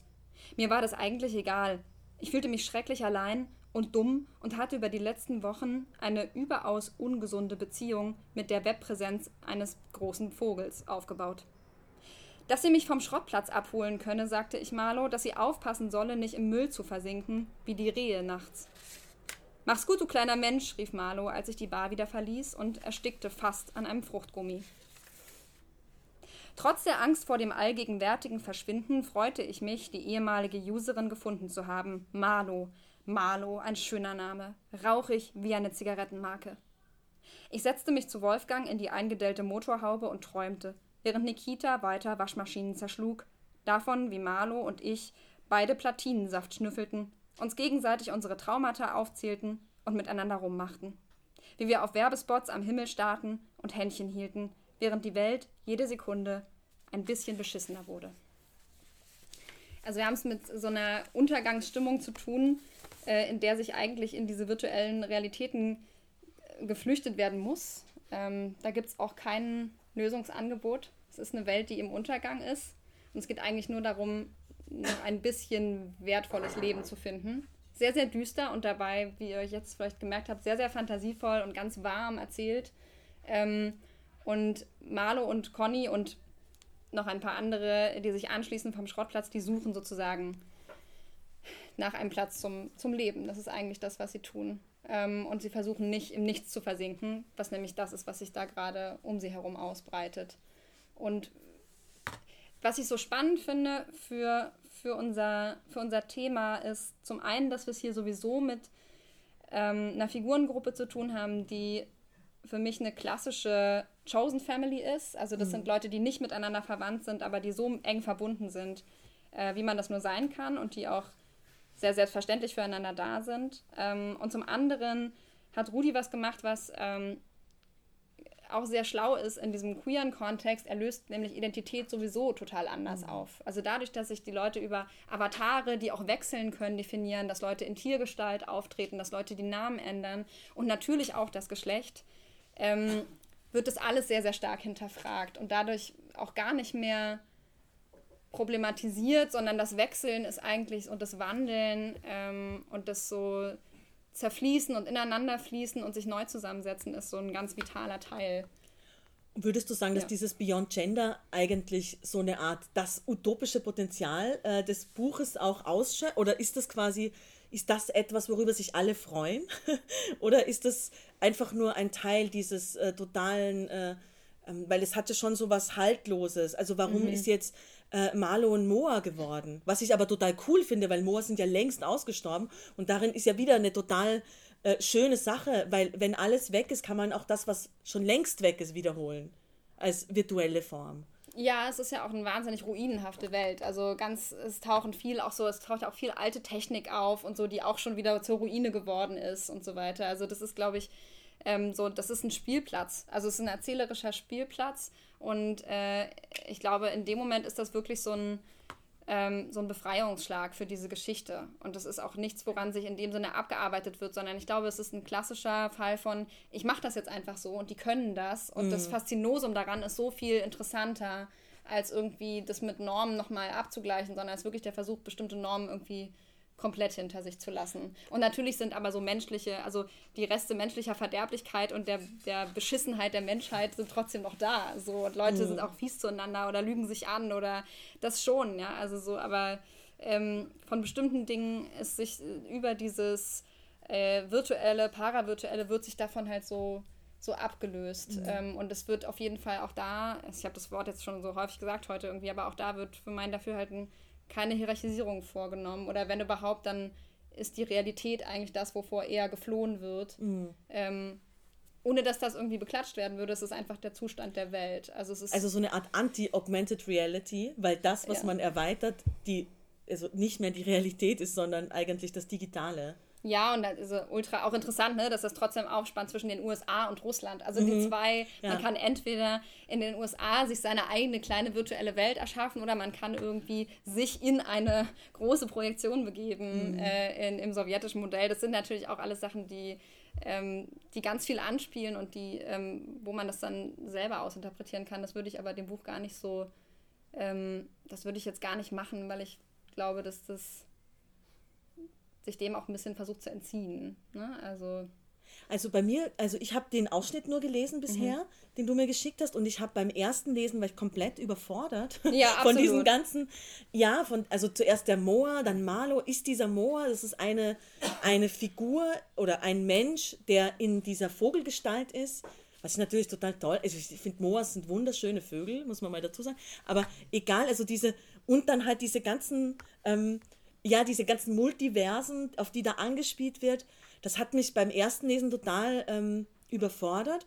Und ähm, beim zweiten Lesen war ich dann total gerührt. Also es hatte sowas, äh, wenn, wenn alles abgelöst ist, kommt man dann zu so einem sehr, ja, gef ja, gefühlig ist jetzt total das blöde Wort, aber so einen emotionalen Kern von Dingen. Und es geht dann ganz egal, worum es dann noch geht, eigentlich doch wieder um die Beziehung zwischen zwei Personen, die sich anziehend finden oder auch um sowas wie poetische Bilder von jemand, der seine Ohnmacht mit einem Baseballschläger an, an einem Schrottplatz auslebt. Also das ist eigentlich ein wahnsinnig starkes Bild auch. Ja, und man kann manchmal das vielleicht auch so ein bisschen kitschig finden. Ja, das oh ist aber Gott, das Gute. Ja, jemand macht Monitore wieder... kaputt, wow. Ja. Aber tatsächlich glaube ich, das ist, ist, die sind sich ja ihrer eigenen Projektion auch so bewusst und das ist daran irgendwie so witzig. Also ja. die reden ja auch mhm. darüber, wie sie sich selbst inszenieren in diesen Welten. So, ah, du bist der und der, ach, da warst du die Füchsin und dann warst du, also und das hat dann so ein theatrales Moment, über das sie sich bewusst sind, was irgendwie auch spannend ist, weil dann hast du so eine Meta- Metaphorik eigentlich am Ende. So, was ist, wie ist eine Figur, die sich so inszeniert, und zwar ganz bewusst und auf so einer ganz plakativen Ebene, sondern nicht jemand ist inszeniert sich listig, sondern jemand geht als Füchsin eben. So. Ja, und, und das Inszenierte ist Teil, also es ist ganz äh, offensiv Teil, also es, es gibt kein, es gibt keine Magie darin in dem Sinn, dass man täuscht, sondern es ist einfach klar, dass man in, dass sie ständig in Drag ist und ständig, ich glaube, Ja. das ist vielleicht auch Teil dieser Befreiung von diesen, von diesen Mustern, oder? Ja, und ich finde auch, also ich liebe ja einfach auch Texte, wo ich das Gefühl habe, da ist jemand, der wirklich sagt, so, nee, ihr, also ihr braucht jetzt auch nicht zu versuchen, Ja. Satz für Satz das zu entschlüsseln. Das wird euch in der Form wahrscheinlich nicht gelingen, sondern man muss sich eigentlich auch so ein bisschen auf diesen Duktus so einlassen und dann gucken, was so zu einem kommt und was hängen bleibt. Also ich mag das persönlich total gerne, aber es ist wahnsinnig dicht, das habt ihr jetzt ja vielleicht schon irgendwie mitbekommen und ähm, das ist was, was, was ich persönlich relativ langsam lese, so um das irgendwie auch trotzdem mitzunehmen und äh, genau. Der Titel passt halt auch super. Finde ich, die Realität kommt. Also vor allem, wenn man das dann so langsam liest, dann, dann schleicht sie sich eher an, als dass sie kommt. Aber Ja, ja, ja. also ein, ein anspruchsvolles Buch aber, oder? Also ich hatte so den Eindruck, das muss man schon. Ja, und gleichzeitig spielt es halt mit so Motiven, dass das so einen Spaß macht und das ist so fabuliert, dass man dem irgendwie dann doch auf den Leim geht. Also ich zumindest. Ja, cool. Ja, wo- wollen wir das noch, woll, wo, möchte jemand was dazu sagen? Also mich würde mal interessieren, wie im Buch ähm, das dargestellt ist, so zwei Sachen. Einmal, wenn ich mir jede, können die sich die Formen einfach aussuchen, die sie haben? Das wäre vielleicht so die einfachste Eingangsfrage. Ja, aber es kommt drauf an. Also es ist schon, gerade in der amerikanischen Variante, es ist durchmonetarisiert. Das heißt, Okay. Genau, weil dann äh, hätte mich noch interessiert, du meintest ja auch, dass die Leute trotzdem so, also sie bringen sich als menschliche Wesen ja mit rein, also ihre Charakterzüge und die erkennen sich ja auch wieder, also auch wenn sie anders aussehen. Ne? Genau, und ähm, äh, dann, dann ist ja eigentlich das Problem, dass sie ja immer ihre Identität irgendwie so ein Stück weit mitnehmen und mich interessiert dann, wie weit kann man denn das hinter sich lassen? Also wie entfremden sie sich irgendwann von ihren eigenen Identitäten und sagen dann, nee, ich bin jetzt, was ist ich, ein geschlechtsloser Adler zum Beispiel oder für, also wird es thematisiert, ist es ein Struggle, den sie haben, dieses Verschwimmen, dass sie sich drin verlieren oder ist es so, machen sie das einfach und sind quasi so weit, dass sie sich davon lösen können? Also bei den beiden Hauptfiguren und vor allem bei äh, Chaji, also bei Marlo, ähm, die nur Marlo genannt werden möchte, wird es schon sehr deutlich, dass es da so einen, Wunsch nach einer Abspaltung gibt und raus, eigentlich auch sehr klassisch, ne? Raus aus der Provinz, raus aus der Einöde, weg von diesem Kaff am Meer, wo irgendwie das, das Meer nicht nur, nur das Meer ist, sondern es ist auch noch atomverseucht und es ist irgendwie alles. Also so, es gibt schon so einen Wunsch, ähm, einfach das, die, das reelle Ich so ein bisschen loszuwerden, weil die reelle Welt so wenig lebenswert nur noch ist. Also das ist tatsächlich, glaube ich, äh, der Wunsch nach Auflösung ist irgendwie da, aber es ist auch relativ klar, dass das nicht zu 100% möglich sein wird. Ähm, aber das Streben danach bleibt eben da und es ist tatsächlich auch, ja, über das Ende erzähle ich dir jetzt nichts. Aber Ja. genau, das ist schon definitiv, also die Realität kommt, heißt eigentlich auch, die Realität kommt uns hinterher. Ja, ja, so, und wir rennen weg vor der, ja.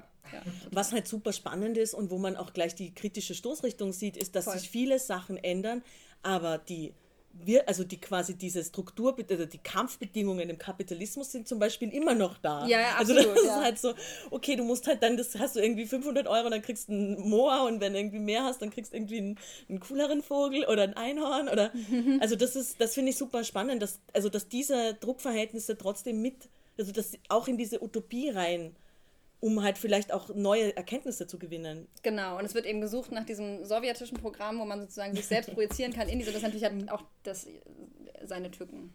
Also. genau. Ja, cool. Alle lesen.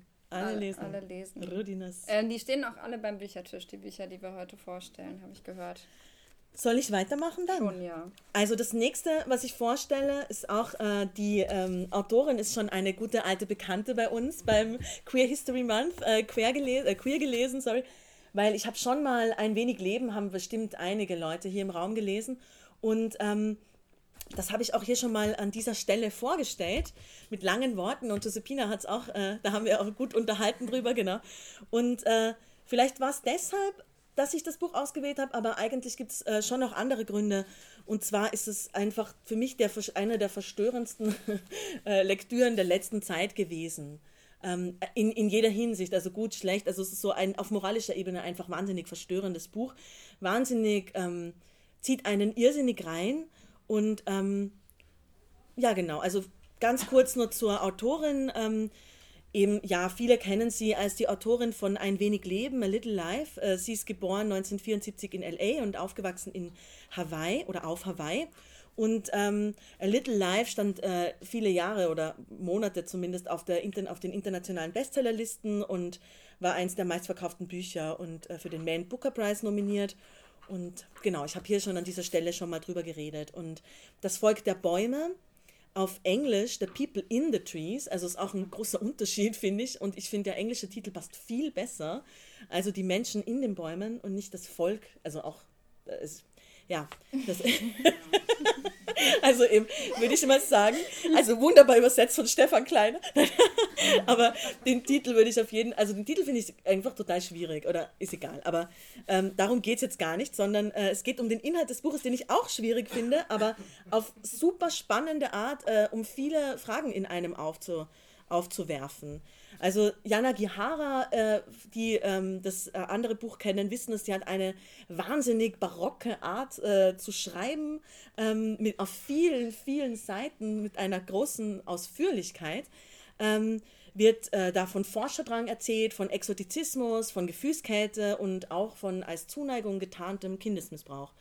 Und ähm, das Buch, das ist auch so ein wahnsinnig interessanter Kniff, finde ich, ist eigentlich die Verteidigungsschrift eines gewissen ähm, Dr. Norton äh, Perina, das sein treuer Begleiter Dr. Kubodera herausgibt, mit einem Vorwort versehen. Also es ist so eine Art, äh, es ist mehrfach gebrochen über so eine Spiegel. Also es ist nicht einfach eine Verteidigungsschrift, sondern es ist die von einem treuen, untergebenen äh, slash äh, Mitarbeiter herausgegebene Verteidigungsschrift eines Mannes, ähm, der den Nobelpreis bekommen hat, aber auch ähm, dann ins Gefängnis gekommen ist wegen Kindesmissbrauch.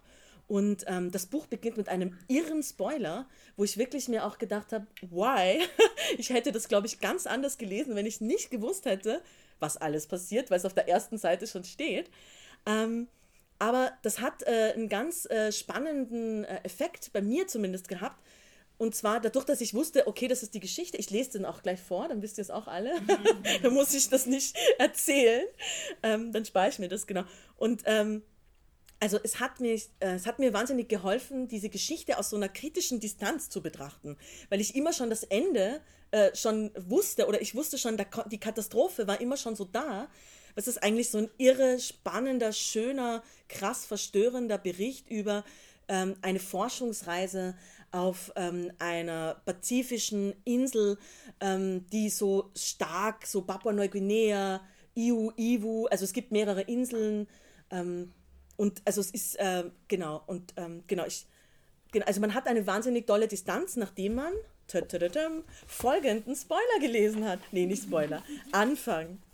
Und den lese ich jetzt einfach mal.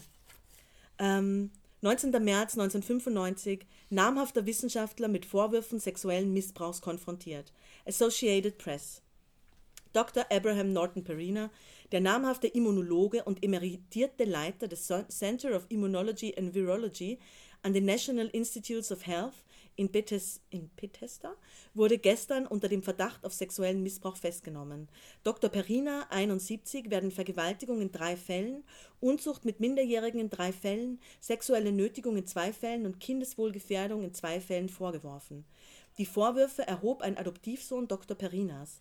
Diese Vorwürfe sind haltlos, ließ Dr. Perinas Anwalt Douglas Hindley am gestrigen Tag verlauten.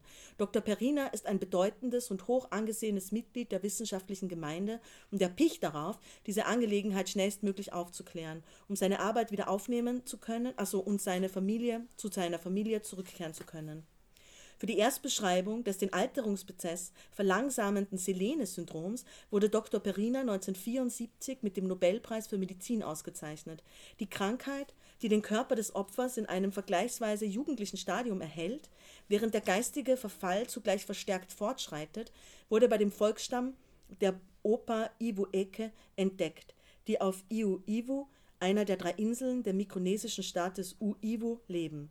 Ausgelöst wurde sie durch den Verzehr einer seltenen Schildkrötenart, nach welcher Dr. Perina den Stamm benannte und deren Fleisch, wie sich zeigte, die Telomerase stimuliert, das natürliche Enzym, welches Telomere verlängert und dadurch die mögliche Anzahl der Teilungen jeder einzelnen Zelle erhöht. Wie festgestellt wurde, können vom nach der unsterblichen und ewigen jugendlichen Mondgöttin der griechischen Mythologie benannten Selene-Syndrom befallene über Jahrhunderte hinweg mit der Krankheit leben. Perina, der erstmals 1950 als junger Arzt mit dem bekannten Anthropologen Paul Talent nach Iu, Iu, Ivo reiste, führte auf den Inseln jahrelang Feldforschung durch. Dort adoptierte er auch seine 43 Kinder, viele von ihnen Waisen oder Söhne und Töchter verarmter Opa Ivo Eke Stammesangehöriger. Einige der Kinder befinden sich derzeit noch in Perinas Obhut. Norton ist ein vorbildlicher Vater und ein genialer Kopf, sagt Dr. Roland Kubodera, langjähriger Mitarbeiter in Perinas Labor und einer der engsten Freunde des Wissenschaftlers. Ich bin fest davon überzeugt, dass diese lächerlichen Vorwürfe fallen gelassen werden. Also jetzt habt ihr schon, eigentlich ist es wie so eine Art Synopsis der ganzen Geschichte. Es geht eigentlich darum, ist der Mann schuldig und, und ja oder nein. Und eigentlich ist so die, die vorangestellte These, er ist es nicht weil sowohl sein Mitarbeiter Kubodera als auch er selber wollen sich ja entlasten. Und dann kommen aber immer wieder doch Sachen auf und am Ende ist es dann auch klar, dass dieser Bedienstete auch, das werde ich jetzt aber nicht genauer ausführen, sogar in diese Erklärung eingegriffen hat. Also er hat sogar noch ein bisschen redigiert und irgendwann ist sein wissenschaftlicher äh, Ethos hat ihn dann doch dazu geleitet, dass er es wieder reinschreibt. Also es gibt so eine Art Zensur und Gegenzensur und Auflösung der Zensur und alles geht eben der Frage nach, äh, was hat dieser Mann oder was ist eigentlich innerhalb dieses Erkenntnishorizontes von Forschung und also was hat dieser Mann eigentlich alles verbrochen? Ist, ist die große, also es ist auch so ein, ist kein Who done it, sondern what has he done oder what has the person done, genau. Mhm. Und ähm, ja, den Plot des Romans zu erzählen, wird jetzt einfach zu weit gehen, sondern ich werde einfach nur noch eine ganz kurze Stelle daraus le später lesen. Aber äh, was auch noch total spannend an dem Buch ist und ähm, was ich auch sehr, also was fast für mich das mit das Spannendste war, also man hat es ja mit einer sehr seltsamen äh, Konstruktion von Familie zu tun, die diesem äh, schwierigen Konzept des Stammes unter Anführungszeichen, dass äh, der Forscher auf dieser Insel auch findet oder zu finden sucht und dann sich einfach zurechtkonstruiert, auch wieder das widerspiegelt. Also er adoptiert sich diese Kinder zurecht und äh, das alleine klingt so seltsam, dass man denkt, das kann ja nicht wahr sein. Aber äh, leider äh, ist diese ganze Romanhandlung, und zwar, wenn man sich das mal, ich habe mir das dann natürlich recherchiert, ähm, ganz schön erdrückend parallel mit einer wahren Geschichte, ähm, einer ganz ungeheuerlichen wahren Geschichte. Und ähm, genau, ähm, ja, genau, die ich gleich, von der ich gleich spreche, jetzt mache ich auch einen kleinen Cliffhanger und äh, lese aber noch ein kleines, oder willst du gerne schon was sagen? Nee, mach mich erstmal. Okay, dann würde ich, ähm, dann würde ich, bevor ich das jetzt alles noch äh, genau erzähle, noch ein kleines Stück lesen. Also es ist so, dieser Forscher, es ist seine Entlastungsschrift und eigentlich erzählt er von seinen ganzen Forschungen, die ihn dann ähm, zum, Liter also zum Medizin-Nobelpreis gebracht haben. Also in, in letzter Konsequenz hat er den bekommen. Und es war eigentlich so, dass er ähm, ein, eine Krankheit entdeckt hat, die den Alterungsprozess aufhält.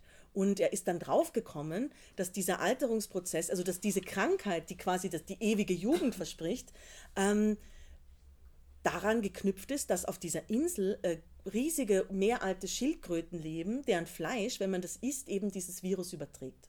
Und äh, was er aber unterschlägt, das erfahren wir dann auch im, im Rahmen dieses super spannenden Buches, er unterschlägt, dass die Leute nicht, sie werden, sie sind zwar schön und jung, aber sie werden auch ganz schnell dement.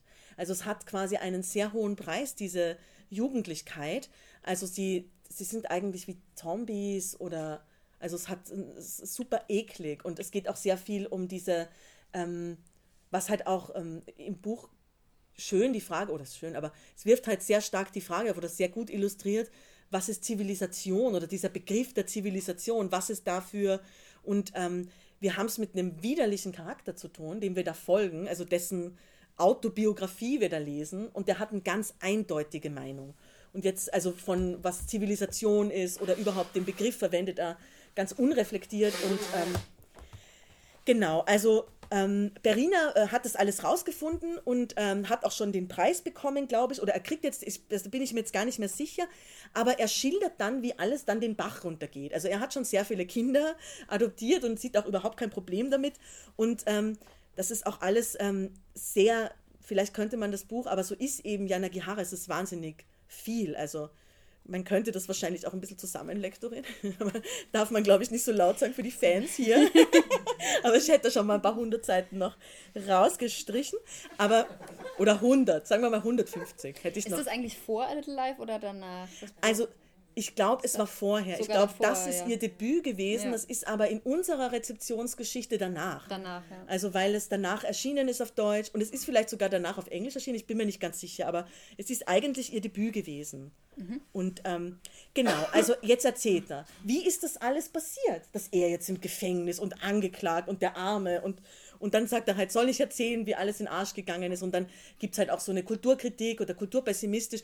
Er war natürlich noch der gute Wissenschaftler, der da hingegangen ist, aber danach kamen natürlich Tausende, die alles hingemacht haben, das ist davor und dann sagt er halt, das, was ich jetzt lesen will, oder soll ich vielleicht von einer Reise erzählen, die ich 1980 machte? Jener Reise, die, auch wenn ich es damals noch nicht wusste, letztlich mein Leben zerstören sollte.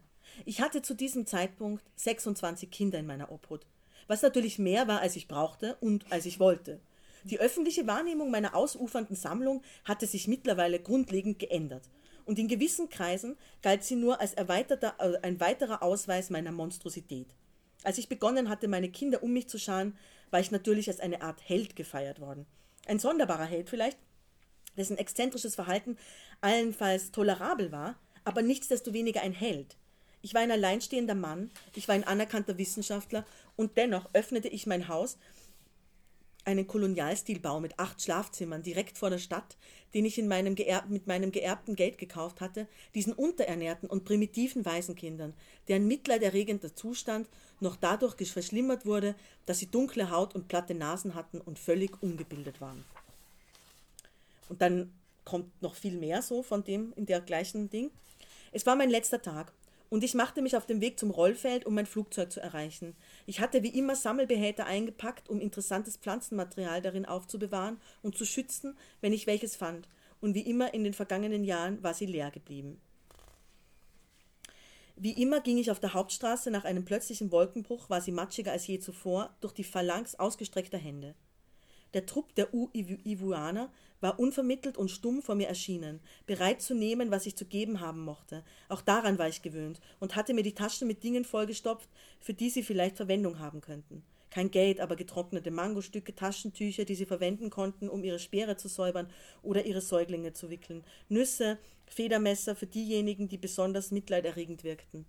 An der Rollbahn wartete ich. Irgendein Unternehmer, Merck, wie mir zu Ohren gekommen war, hatte in einem letzten Ausbruch von Investorenoptimismus für den Bau einer Piste gezahlt, das Vorhaben jedoch vor der Fertigstellung aufgegeben, und so war wie vieles auf der Insel halb fertig und halb unfertig und in einem Zustand nutzloser als zuvor. Jetzt durchbrachen Unkraut und winzige zusammengerollte Bäume den Asphalt und wellten die Oberfläche zu einer Reihe geschwärzter Soufflés. Ein Mann kam langsam auf mich zu. Aus irgendeinem Grund hielten sich die Insulaner meist von dem Rollfeld fern, vielleicht aus Gewohnheit, weil hier einmal das Jagdgebiet des Königs gewesen war, oder auch aus Angst vor den Flugzeugen. Aus der Nähe erkannte ich, dass es ein Iwu-Ivuaner war. Iwu-Ivuaner erkannte man immer. Sie waren kleiner als die U-Ivuaner und hatten einen dunkleren Teint. Und etwas an ihnen ließ sie stets verblüfft und orientierungslos wirken.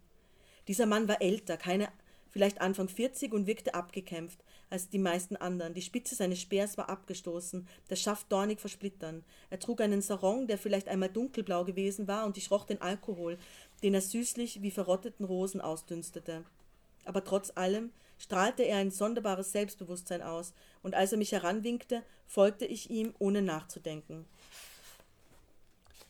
Genau. Der Mann, ich, ich springe jetzt ein bisschen, der Mann folgte mir und genau, er hat ein Kind, genau, er sagt, äh, er hat ein Kind, das er bitte, das Perina bitte mitnehmen soll. Ich wandte mich ab und begann das Flugzeug auf das Flugzeug zuzugehen und der Mann folgte mir, den Jungen hinter sich herziehend. Er macht alles, was du willst, alles. Du kannst mit ihm machen, was du willst. Der Mann schrie jetzt und etwas an seiner Stimme, die Mischung aus Zorn und Verzweiflung, ließ mich kehrt machen und ihn näher betrachten. Und da glaubte ich plötzlich eine Sekunde lang, und länger war es wirklich nicht, ihn wiederzuerkennen.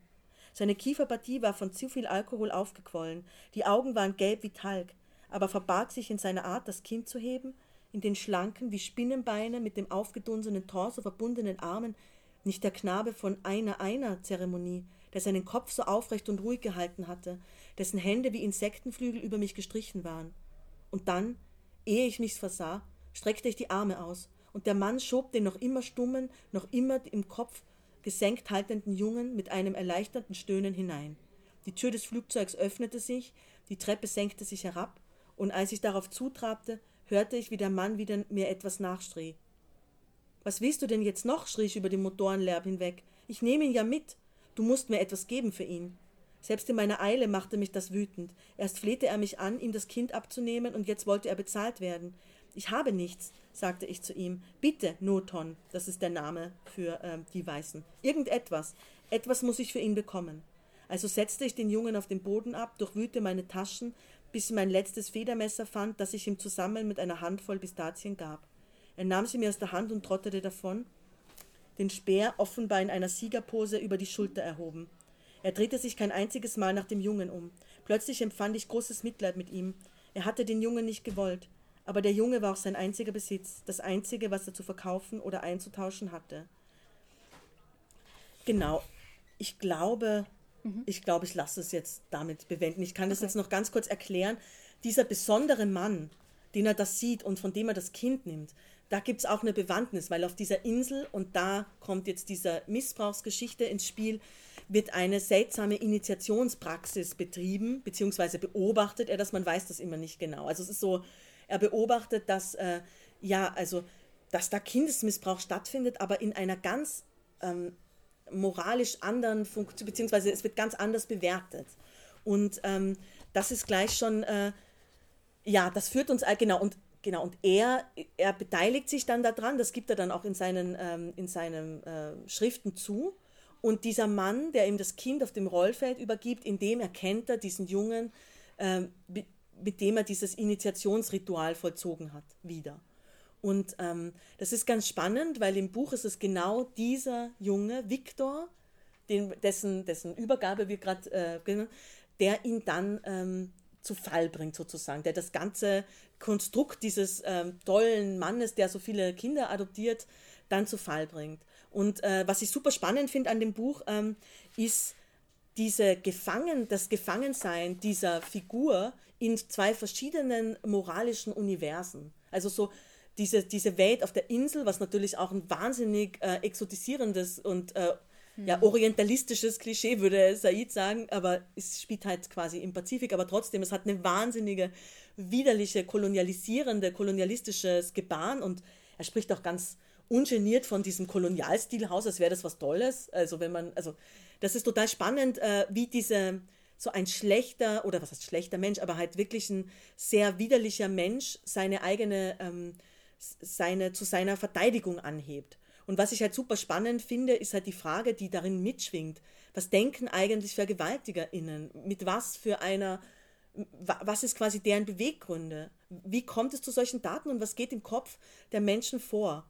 Und lieben sie ihre Opfer? Und das ist halt, also das ist halt eine super spannende also das sind sehr viele verschiedene super spannende Fragen, die halt in dem Roman auf so eine amoralische Art verhandelt werden, dass mir immer wieder total schlecht geworden ist und dass ich es auch mehrfach weggelegt habe und dachte, na mag ich nicht mehr lesen oder mhm. und dann hab, musste ich aber irgendwie doch weiterlesen. Also das genau. ist ja irgendwie was, was bei Jana Gihara, also auch bei A Little Life gibt es ja so Gewaltbeschreibungen mhm. und also dieser Missbrauch ist da auch ein Thema. Und ähm, was, was glaubst du? Glaubst du, dass das die Fragen sind, die sie umtreiben? Es ist jetzt vielleicht müßig, in ihren Kopf reinschauen zu wollen, aber warum also ist diese die Nähe zu dieser Gewalt oder die Gewalt so nah zu erzählen, so ein Thema für sie? Oder was ist das Faszinosum? Es funktioniert auch. Also was, ähm, finden es wahnsinnig viele Leute zumindest ja faszinierend, offenbar. Also ich glaube, es ist wirklich der Versuch, so tief wie möglich, also sie ist ja wirklich, diese ganze Art, wie sie schreibt, ist ja wahnsinnig manisch. Also, mhm. es ist so, also in jede, diese Detailversessenheit. Und es ist wirklich,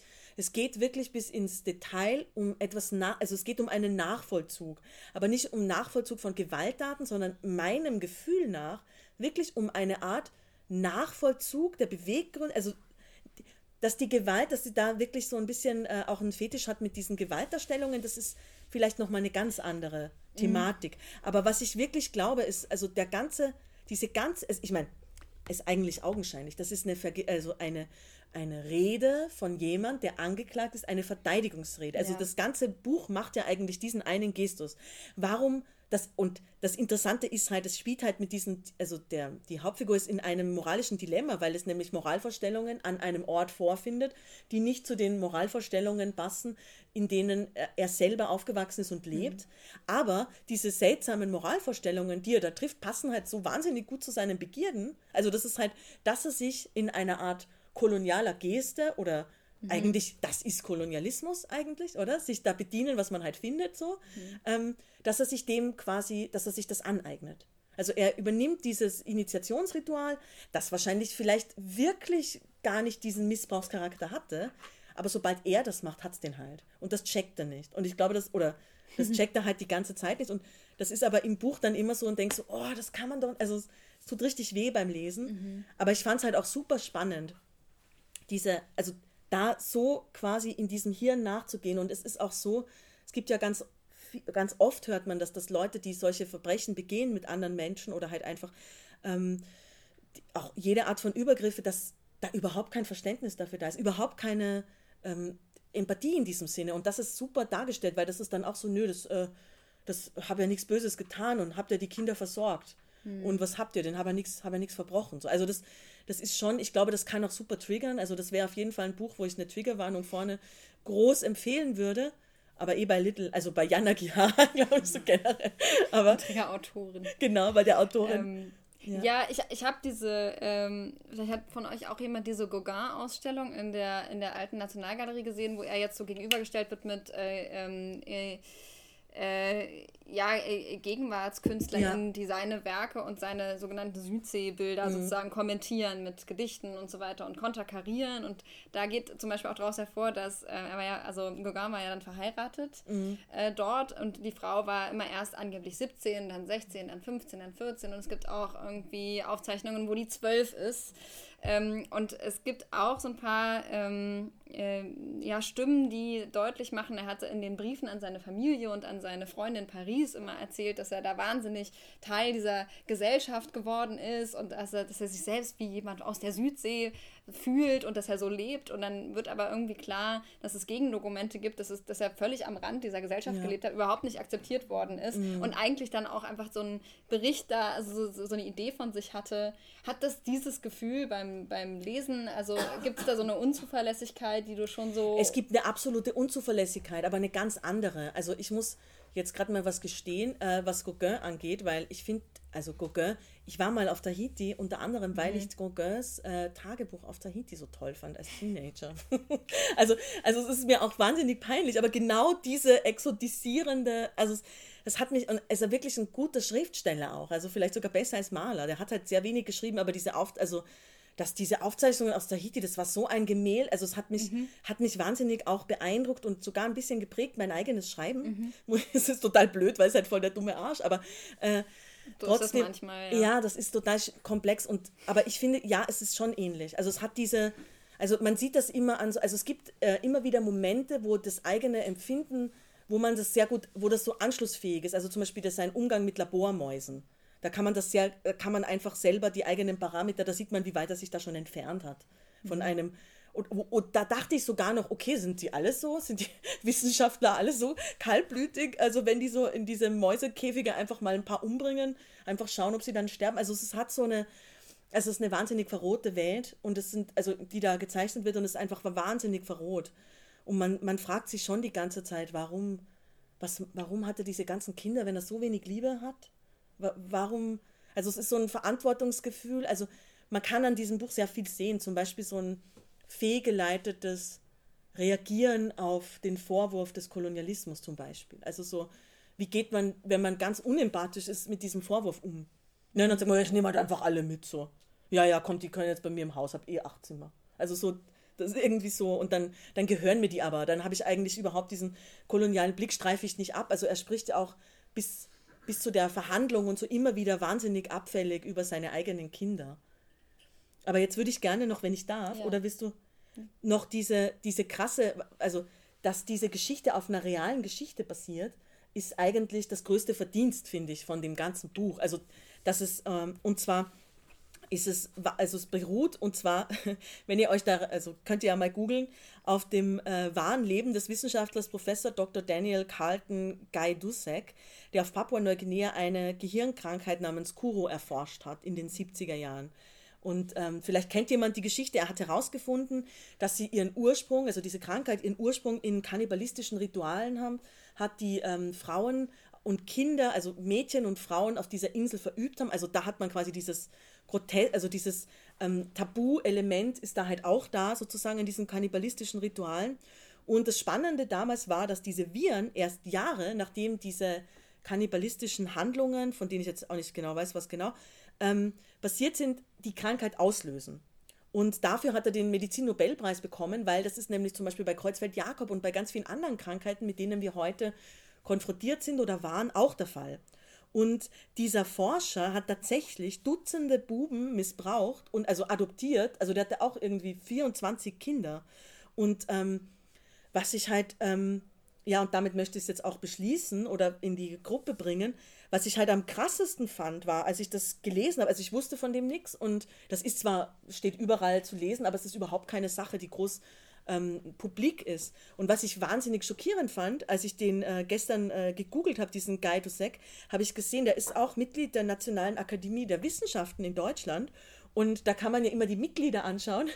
Und dann stand da, oder was heißt stand, steht bei dem äh, Eintrag, äh, nur seine Forschungstätigkeit und seine Verbrechen, für die er übrigens auch nur zwei Jahre Haft bekommen hat in Toto, werden überhaupt nicht erwähnt. Also da, das, also das ist jetzt, das ist nicht mehr die Geschichte, sondern das ist einfach die hm. Akademie der Wissenschaften. Und das hat mich, das hat mich einfach, also das hat die Realität, also das hat diese Welt des Buches fast noch getoppt. Hm. Und dann dachte ich so, wow, krass, also zwei Jahre Haft für Dutzende Missbrauchsfälle.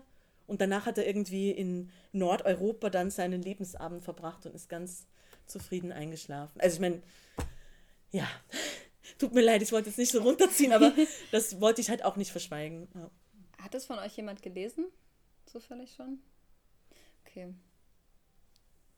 Ja, es ist schon. Ähm, es ist interessant, dass die, dass sie, unter dem Aspekt versteht man es wiederum, dass sie sich das rausgreift und äh, das sozusagen erzählt. Ne? Also ja, und kann man es noch besser verstehen, dass es den Roman geben muss, sozusagen ja, dieser Guy Dusek war halt auch, der war nicht nur in Papua-Neuguinea, sondern der war auch auf Hawaii. Also das gibt sogar, okay. also die Autorin ist ja in Hawaii, auf Hawaii aufgewachsen, aufgewachsen und es ja. kann sein, dass diese Geschichte, vielleicht ist die gerade hochgegangen, als sie in, in, in der Pubertät war oder dass, als sie selber es halt wirklich mhm. bewusst mitbekommen hat. Also das war eine Sache, von der sie halt wahrscheinlich einfach durch die Nähe gehört hat. Ja. Was mir noch so durch den Kopf gegangen ist unter diesem ähm, Aspekt, so das Verhältnis von Queerness und Jugend und Jugendlichkeit und nicht Altern, weil du ja sagst, es geht um diese ähm, Krankheit, bei der sozusagen Körper, das körperliche Altern aufgehalten ja. wird oder ausgebremst wird, ist irgendwie ist, ist da auch nochmal, ähm, ich mag es gar nicht äh, ausinterpretieren, aber das ist natürlich irgendwie, das ist ja so ein spezielles Verhältnis. Also was hat dieser Mann zu diesen nicht alternden Menschen für ein Verhältnis, also weil ja Jugendlichkeit irgendwie ähm, gerade in der männlichen queeren Community so ein Thema ist und lange war, weil, also, ja, also bis heute, also es fängt ja jetzt eigentlich erst an, sozusagen, dass äh, queere Männer altern, weil ganz lange mhm. waren sie, also war, durften sie nicht existieren, dann wurden sie eingesperrt, dann äh, gab es eine Krankheit, die ganz viele von ihnen sozusagen ähm, betroffen hat und dass man immer so ein Gefühl hatte von, das Leben ist kurz. Und dass mhm. jetzt gerade da dieser Jugendlichkeits, diese Jugendlichkeitserkrankung oder dieses Dilemma, man bleibt immer jung, aber man verliert eigentlich so seinen eigenen Willen, dass es da jetzt so als Motiv auftaucht, finde ich auch irgendwie ganz, ganz interessant. Denn das ist ja nicht das Original, ähm, die Originalkrankheit, oder? Das ist, nee, genau. Äh, sondern ich, das ist das, was sie, das hat sie genau. ausgewählt genau. hat. Und das finde ich schon ganz spannend auch ich finde es, also es ist total spannend und deine Frage ist auch ziemlich gut. Vor allem, wenn man sich überlegt, also in der realen Geschichte ist es so, dass diese tabuisierte Handlung direkt zu dieser Krankheit führt. Bei ihrem Buch, also ist es so, dass es gibt diese Initiationsrituale, also diesen Kindesmissbrauch, diesen institutionalisierten, Und dann gibt es aber noch ganz was anderes und das ist das, wofür er den Preis gekriegt hat. Also das, das ist das mit dem nicht älter werden. Also sie hat da ein Element extra eingefügt. Eigentlich müsste es ja quasi, wenn sie jetzt einfach diesem Muster der Geschichte oder der, der realen Sache folgen würde, müsste es mit dem Kindesmissbrauch zusammenhängen. Und das ist aber überhaupt nicht der Fall. Ja, so hast du halt höchstens du hast halt so eine stärkere, sowas wie so eine Willenlosigkeit, die entsteht durch dadurch, dass die, also Genau, aber sie sind nicht im Kindesalter. Okay, Also sie, ja. Sie, sie bleiben dann immer 40 oder so. Also eigentlich auch gar nicht so der Obertraum, oder? immer so forever 40, okay. Naja, also als Autorin auf jeden Fall eine nicht ja, so gute das. Tolle als Autorin ist, man ist immer noch jung mit 40. Das ist, ähm, Ist das so? Ein, ja, Ha, puh. ich glaube schon. Also und ich wollte als Kind Philosophin werden, weil als Philosophin ist man mit 50 noch jung. Habe ich damals, hat mir jemand erzählt, ich, so, okay, weil ich Philosophin habe ich immer jung. Naja, das ist jetzt ganz was, also okay, wir mussten das So, jetzt ein so bisschen, es ist einfach ein krasses Buch und ich würde es trotzdem empfehlen. Also es ist so, weil es eben, also wenn man das gerade schnupft, also wenn man das irgendwie aushält, dann ist es eine wahnsinnig spannende Beschäftigung, weil man selber total viele, ja, mit, mit, mit komischen Punkten in einem selber in Berührung kommt. Das nächste Buch, was, was wir vorstellen wollen, ähm, ist ganz anders eigentlich. Es ist ein äh, koreanisches Debüt, ähm, genau, von Kim Hyun-jin, die Tochter. Ähm, das ist ähm, im weitesten Sinne geht es, es geht natürlich auch um so eine Eltern-Kind-Beziehung, aber deutlich klassischer, würde ich sagen. Denn es äh, geht um eine, ähm, eine ältere Dame in Südkorea, die eine erwachsene Tochter hat. Es gibt auch zum Buch eine Postkarte. ähm, offensichtlich. Ähm, die, äh, genau, also sie hat eine erwachsene Tochter. Ähm, die ältere Dame selbst ist Altenpflegerin. Ähm, und äh, zwar mit äh, Leib und Seele. Also sie macht das sehr verantwortungsvoll, aber es ist auch, wie wahrscheinlich fast überall in der Welt, ist es ein sehr prekärer Job. Ähm, und ihre Tochter ist äh, Dozentin an der Universität, ähm, wo wir vielleicht sagen würden, Mensch, also die Mutter Pflegerin, die Tochter Dozentin an der Universität. Ähm, für diese aber recht traditionell geprägte südkoreanische äh, ältere Dame ist das im Prinzip Sittenverfall, weil sie sich eigentlich hauptsächlich gewünscht hat, dass ihre Tochter eins wird, und zwar die Ehefrau eines äh, gut verdienenden Mannes. Und genau dagegen hat sich diese Tochter entschieden. Deswegen steigen wir in die Handlung auch ein. Ähm, und die erwachsene Tochter bittet sie, dass sie ähm, vielleicht äh, das Haus zum Teil verkaufen könnte und auch wieder bei ihrer Mutter einzuziehen, äh, weil sie zu wenig Geld hat. Und das tut sie zu einem Überfluss noch nicht mal alleine, sondern mit ihrer Partnerin zusammen. Und wir erleben in dem Roman äh, eine lesbische Beziehung aus der Perspektive der Mutter der einen von den beiden Frauen. Und ähm, ich lese einfach erstmal ein kurzes Stück vor. Das ist auch recht selbsterklärend und dann können wir über die Themen sprechen und ähm, das Besondere, was für mich irgendwie da darin steckt.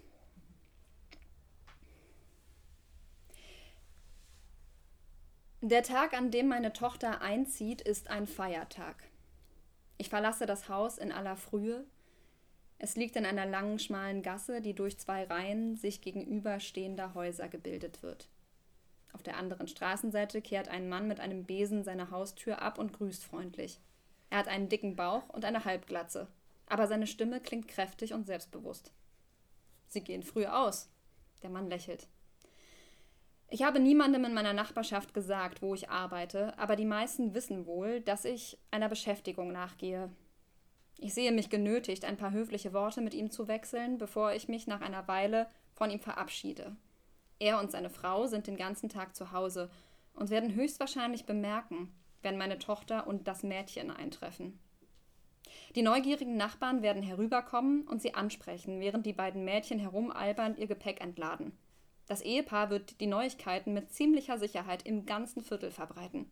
Auch ihren erwachsenen Kindern werden sie es brühwarm erzählen, wenn diese mit ihren Familien am nächsten Feiertag zu Besuch kommen. Natürlich sind sie selbst die Vorzeigefamilie schlechthin. Während meine Gedanken um diese Befürchtungen kreisen, lasse ich mich auf eine Parkbank fallen. Ich sitze kerzengerade und mein Blick folgt den Passanten, von denen manche mit grotesk ausladenden Armbewegungen vorbeieilen. Ich verspüre keinerlei Lust, mich zu bewegen.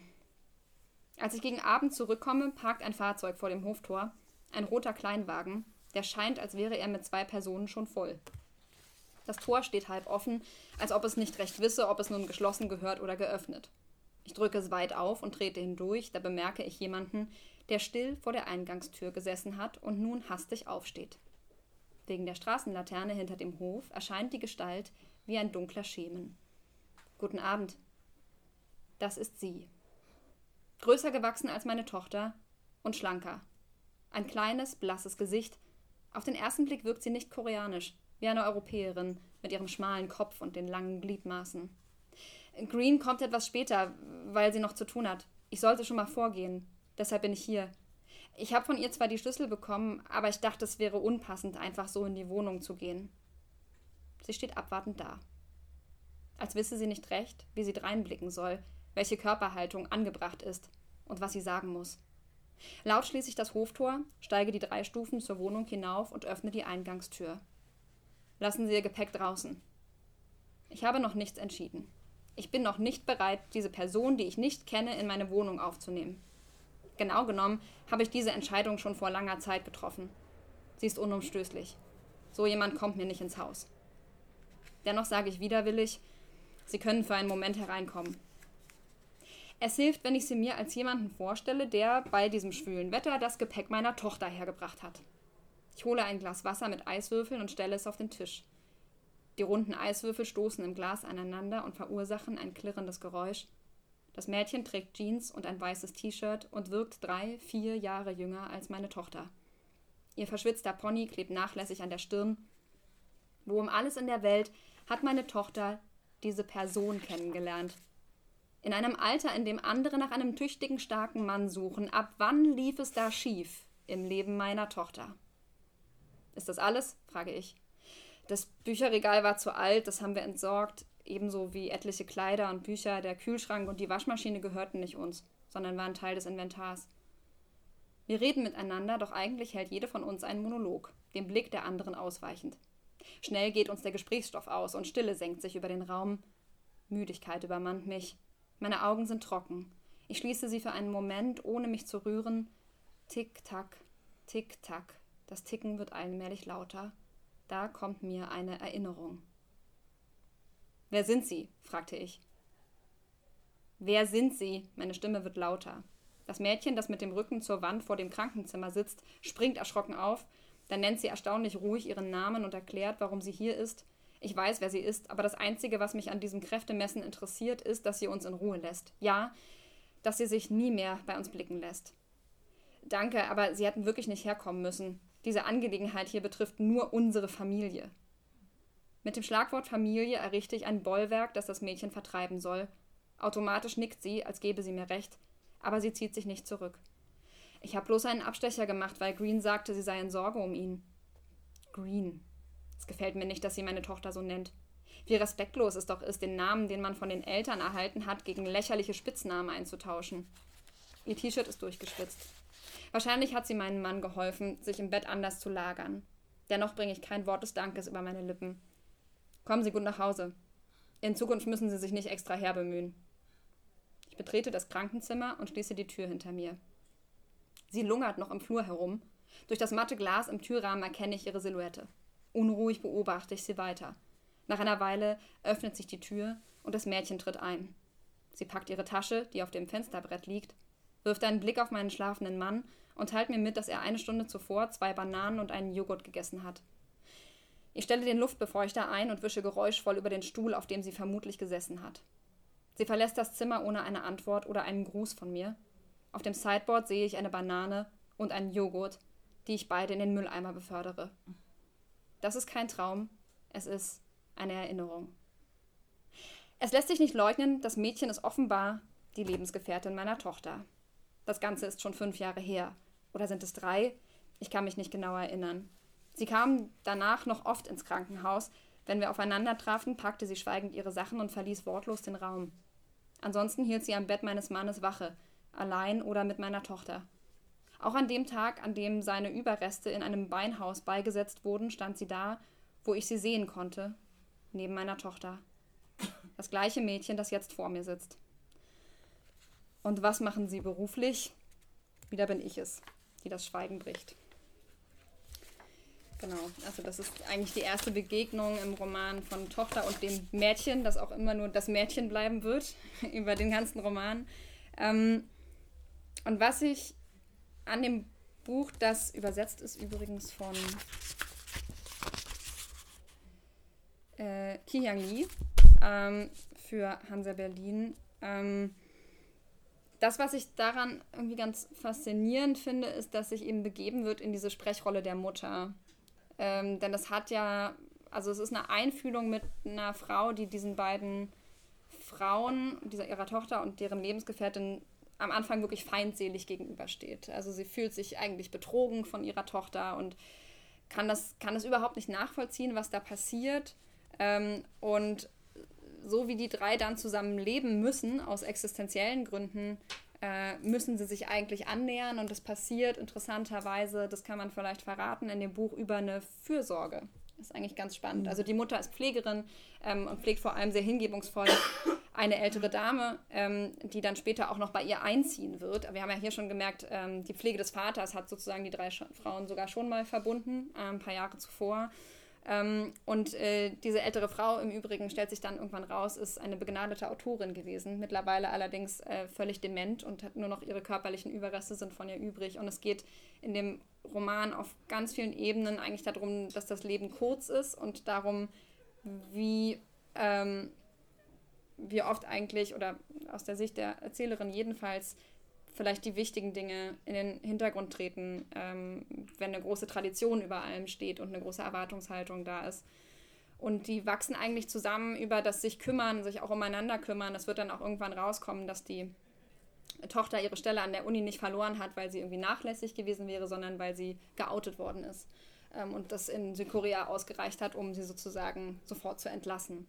Ähm, und das ist ein ganz das hat man hier vielleicht schon gemerkt, fast karger Roman, also so sehr, sehr klar, sehr kurze Sätze eigentlich auch, ähm, viel Wiederholungen, fast ein recht eingeschränkter Wortschatz. Ähm, und das, also es ist fast spröde und das ähm, passt aber natürlich auch zu der Haltung dieser Mutter, also zu dieser Erzählung, die sich sträubt, die eigentlich nicht richtig das hier will und ähm, das verändert sich auch so ein bisschen im Laufe des, im Laufe des Buches. Ähm, und Genau, und ich wollte es unbedingt gerne hier vorstellen, weil es ähm, für mich so eine interessante Klarheit hat und mit so einer Ruhe so ein Verhältnis erzählt und wie sich das verändert. Ich finde es total super, ähm, diesen Care-Aspekt.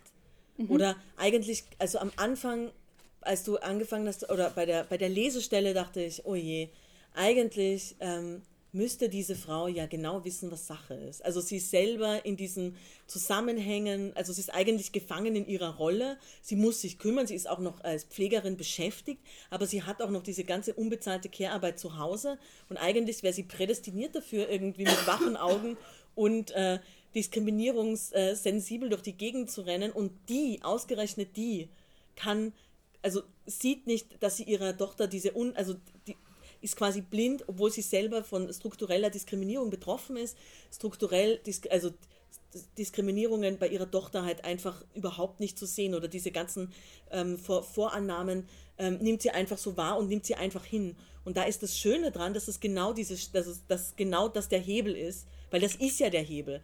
Wenn man sensibilisiert wird für Dinge, also wenn man sagt, okay, das ist meine eigene Diskriminierung, vielleicht ähm, jemand anders hat eine andere, aber es ist, das ist eigentlich gar nicht so dramatisch. Dramatisch ist, dass wir nicht diskriminiert werden wollen oder dass wir diese Struktur aufbrechen müssen. Und das hat mich irgendwie gefreut, dass es genau dieser Hebel ist an, anhand dieser Care, dass, dass dort genau angesetzt wird. Also an dieser Empathie eigentlich. Das ist eine Empathie-Thematik.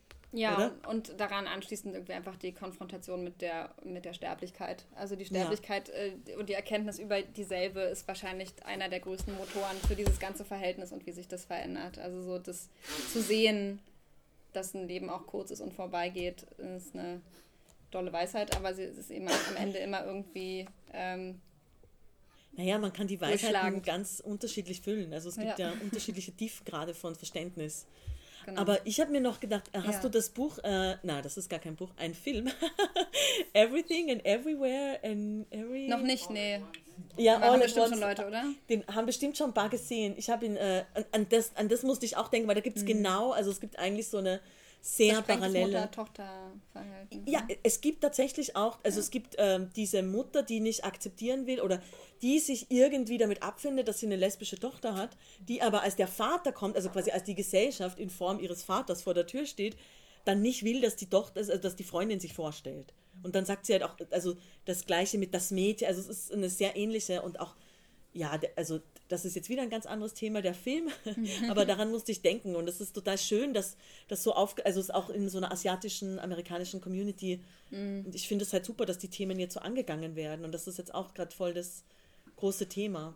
Ja, es ist halt auch so eine schöne, also man merkt ja, die beiden haben sich nicht so viel zu sagen, das Mädchen und die Mutter, und die nähern sich total stark über so Taten an und über so Situationen und sich umeinander kümmern und Essen hinstellen. Also es ist, sind auch so, ich glaube, es sind auch so tradierte Dinge, die dann irgendwie auch irgendwie, äh, wenn man so eine Mutter hat, dann erkennt man das auch sofort wieder. So. Und hilft die Sprödigkeit des Buches, weil es hat ja schon so einen Kitsch-Alarm, also wenn man nur so die Zusammenfassung. die ist halt Taten ultra nähern. reduziert. So, Genau, ne? und das, das hilft wahrscheinlich, dass es nicht ins Kitschige oder nicht in so eine. Ja, leider ist mein Koreanisch nicht gut genug, um es im Original zu lesen. Mich würde interessieren, ob, sich, ob der Ton so bewusst so übertragen worden ist, ähm, wie er ist, weil er manchmal wirklich, ähm, also sehr, sehr, naja, also er versucht eben dieses Vokabular dieser Frau einfach einzufangen, die auch nicht auf die Universität gegangen ist und für die das eine Schmach ist, dass sie arbeiten muss im Alter, nachdem der Mann gestorben ist. Also ähm, da muss man sich so ein bisschen dran gewöhnen, finde ich. Aber ähm, das macht natürlich viel dann auch, das lässt viel Zwischenräume, wo man dann wie, wo dann im Kopf auch viel passieren kann. Ja. Ich habe mir gerade gedacht, ähm, ich könnte jetzt gleich weitermachen, weil Mhm. ich glaube, ihr seid schon alle ganz schön durch, oder? Das ist schon ganz schön heftig, so viele Bücher. Jetzt würde ich, also es passt ja. Ja. thematisch gut zusammen. Deshalb würde ich jetzt noch eins und dann schenken wir uns vielleicht die, die Bonustipps, können wir euch ja draußen Ja, oder bei so einem Bier erzählen. genau. Oder? Oder wo, das, ich will nur, dass die Leute nicht, das ist, weil manchmal hat, also man, man checkt es ja selber nicht so, wenn man das Buch schon kennt. Und, wie geht's euch? Ähm, ich würde jetzt noch das eine machen und dann können wir ja abstimmen, oder? Wie lange wollen wir denn machen? Also, jetzt ist es 21.40 Uhr. Na, würde ich sagen, also wenn es dich nicht groß stört, würde ich das noch schnell machen und dann machen wir einfach finito. Ja, Und dann- machen dann wir, besprechen wir- wir den Rest in den Hof. Also ich kann noch sagen, Carmen Maria Machado kann man auch lesen, aber das kann ich draußen noch. Äh, ich glaube, das ist vielleicht ganz gut, oder? Weil ich hatte nämlich ähm, ein Buch, das hier wahnsinnig gut dazu passt, aber eine ganz andere äh, Beziehung beleuchtet. Und zwar äh, von Jérôme äh, Robinet, Mein Weg von einer weißen Frau zu einem jungen Mann mit Migrationshintergrund. Vielleicht kennen das auch ein paar. Ähm, Jérôme ist ja auch in Berlin äh, aktiv und äh, lebt auch hier, ist äh, in Frankreich geboren worden und ist eben ein hiesiger Lyriker, Spoken Word Artist und Übersetzer und hat auch zahlreiche Preise bekommen und unterrichtet auch an der Alice Salomon Hochschule. Genau, und dieses Buch, sein Memoir, trägt den Titel Mein Weg von einer weißen Frau zu einem jungen Mann mit Migrationshintergrund. Und der Titel allein fasst eigentlich schon ja, prägnant zusammen, ähm, was für ein besonderes Schlaglicht äh, dieses Buch auf die, oder was für einen besonderen Beitrag es eigentlich zur Debatte um Transidentität und geschlechtliche Vielfalt ähm, wirft. Denn das beschreibt nicht nur die Effekte oder die augenscheinlichen Effekte einer Transition, sondern ähm, auch ähm, für den Autor eine damit einhergehende neue Lesart. Also, also natürlich, das ist ja logisch, aber eine Interse oder die intersektionale Dimension von Transition oder die intersektionale Dimension, die jedes Leben ständig durchzieht, wird halt ähm, auf diese, auf, in diesem Buch ganz äh, besonders spannend, also ich, das ist wirklich eine große Empfehlung von mir, besonders spannend sichtbar. Also es ist nicht nur ein neuer Name und ein Pronomen und als Mann gelesen werden, sondern für den Autor ändert sich ähm, auch ähm, die Ethnizität seltsamerweise, also die zugesprochene Ethnizität. Er wird nämlich plötzlich als Mann mit Migrationshintergrund gelesen und auch noch als junger Mann oder auch als Junge mit Migrationshintergrund und eben nicht einfach als, äh, ja, äh, als Mann, sondern diese spezifischen oder auch diese rassist oder rassifizierenden ähm, Sachen, das fand ich wahnsinnig spannend. Und äh, das Buch ist auch total spannend geschrieben und ähm, ja, mich hat einfach diese äh, Sichtbarmachung intersektionaler Zusammenhänge hat mich einfach total angesp angesprochen und in der Lesart, also ich habe das so noch gar nie gelesen. Also und die Frage, mit welchen Zuschreibungen wir konfrontiert werden und es ist fast wie ein Zahnrad, dass man, wo man so total, also es ist auch für den Autor eine große Überraschung, was dann passiert. Also wenn man da einmal dreht und plötzlich ist ganz viel anderes passiert. Also plötzlich hat man auch noch einen angedichteten Migrationshintergrund. Und ein bisschen musste ich an den, äh, vielleicht kennt ihr diese griechische mythologische Figur des Seers Theresias, ähm, der ähm, ja, so, so kann man, also ich weiß nicht, ob ihr den kennt, das ist äh, eine antike Figur, die das Geschlecht mehrfach wechselt und dann äh, eigentlich zu einem großen Liebesratgeber und einer Liebesratgeberin für die Götter wird, weil, sie ja, weil er sie ja weiß, wie es ist so, also als anderes Geschlecht und dann so als, nicht nur als Seher, sondern auch als Liebesberater und Beraterin tätig ist, genau. Und äh, Jerome äh, macht es auch oder hat quasi eine ähnliche Fähigkeit. Oder beziehungsweise ist es so, dass diese ähm, durch die wahnsinnig genaue Beschreibung von den und schonungslos und auch ein, ja, einfach total direkte Beschreibung dieser Vorgänge in, in seinem Leben, ähm, ist es einfach ein wahnsinnig äh, interessanter Einblick. Also mit dem Geschlecht ändert sich plötzlich auch die rassist, äh, rassifizierte, der rassifizierte Blick, aber auch das Alter. Oder er erzählt auch von seinem Alltag und äh, deckt auf, wie irrsinnig ähm, gesellschaftliche Wahrnehmungen und Zuordnungen sowieso sind. Also auch wenn man, also das ist wie so eine Art, ähm, ja, wie so, wenn man mit so einem Rotstift irgendwo drüber oder mit so einem Stift überall drüber fährt und dann sieht man es plötzlich überall. Also ich, plötzlich weißt du, ja, wie absurd ist es denn sowieso? Ähm, dass es eben nicht nur Pronomen im Ausweis sind, sondern auch Gesten und Auftreten und Fußstellungen und tausende Winzigkeiten, die das gelesene Geschlecht irgendwie bestimmen oder mitdefinieren. Und äh, ja, das habe ich total spannend gefunden und ist auch eine sehr schmerzhafte Erfahrung, dass man eben das Geschlecht gar nicht so einfach wechseln kann. Also so wie das da beschrieben ist, sondern ähm, einerseits schmerzhaft, aber andererseits eben auch, wie bei diesem Sea Theresias, einfach wahnsinnige Einblicke in eine Gesellschaft ermöglicht und auch Einblicke, die anderen verwehrt bleiben. Also es war wirklich ein Buch, wo ich dachte, boah, das ist mal, also es ist ein richtiger, ich habe wahnsinnig viel gelernt in dem Buch. Und äh, ganz berührend finde ich und deshalb wollte ich, dass wir das, mhm. äh, die, diese beiden Bücher ein bisschen aneinander stellen, weil ähm, Jerome erzählt die Geschichte seiner Transition oder seinen Ang oder seine Reise oder den Weg gar nicht so als problematisch, sondern wirklich als jemand, der wahnsinnig neugierig diesen Weg verfolgt auch mit allen, ähm, ja, mit, mit, mit ganz vielen Hindernissen, aber einfach mit so einer wahnsinnigen Leichtigkeit. Und ja, es gibt eine total berührende Stelle. Und das ist eben die erste Begegnung mit seiner Familie und vor allem mit seiner Mutter nach der Transition. Also es ist so, das ist dann halt ähm, durch dieses ähm, Leben in einem anderen Land als die äh, Ursprungsfamilie, ist da eine große räumliche Distanz und dann haben sie sich mehrere Jahre nicht gesehen. Und jetzt lese ich die Stelle, ähm, ja, meine Lieblingsstelle. Willkommen bei den Sties. Mein Handy klingelt. Ich starre auf das Display. Ich kann unmöglich rangehen. Der Name, kein Name. Maman. Ist das passiert? Meine Mutter ruft mich so gut wie nie an, geschweige denn auf dem Handy. Auslandsverbindung, zu teuer. Das Ding klingelt wieder in meiner Hand. Soll ich drangehen und im schrillen Sopran sprechen, um meine tiefe Stimme zu verbergen? Humor ist nicht immer lustig. Auf der Mailbox klingt die Stimme meiner Mutter rau und heiser. Kannst du mich zurückrufen? Nein, das kann ich nicht. Am besten schicke ich ihr eine SMS. Bin beschäftigt. Sie soll mir schreiben, was los ist. Das ist auf jeden Fall glaubwürdiger, beschließe ich, als wenn eine männliche Stimme am Telefon behauptet, sie sei ihre Tochter. Mein Handy vibriert. Die Antwort lässt nicht lange auf sich warten. Enzo ist tot. Am Samstag ist die Beerdigung. Nein, Enzo, mein Onkel. Ich muss mich setzen. Kiwi gibt mir vom Tisch aus auf, mit der Pfote kleine Kopfnüsse, das ist die Katze, als würde sie etwas spüren. Enzos Hände waren so breit und die, die Haut so dick, dass ich immer dachte, er könnte die Handflächen auf die heiße Herdplatte legen, ohne dabei etwas zu spüren. Mit so einer dicken Haut, dachte ich, ist er unsterblich.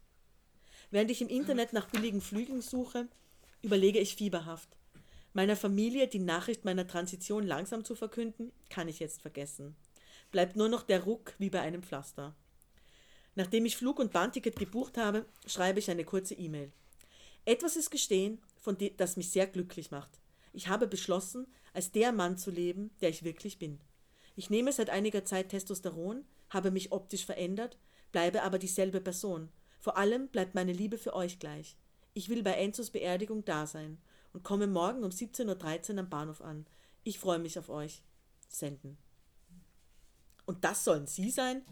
Ein Mitarbeiter der Fluggesellschaft hat meinen Pass aufgeklappt und vergleicht mein Gesicht mit dem Passbild. Zugegeben sehe ich mit Brille etwas anders aus. Ich grinse.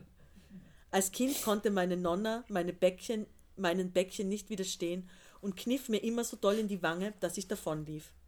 Mein Pass wird mit der Bordkarte verglichen. Wortlos halte ich dem Mann meinen Ergänzungsausweis hin. Was heißt das? Lesen Sie selbst. Er braucht einige Sekunden, um die Information zu verarbeiten. Der Ausweis enthält meine selbstgewählten personenbezogenen Daten, Vorname, Geschlecht sowie ein aktuelles Passfoto. Er wird von der Deutschen Gesellschaft für Transidentität und Intersexualität ausgestellt und mir vom Bundesministerium des Inneren bestätigt. Hinter mir wird die Schlange länger. Oh, sorry. Er steckt den Ausweis in meinen Pass und klappt diesen wieder zu. Guten Flug. Jetzt springe ich ein bisschen.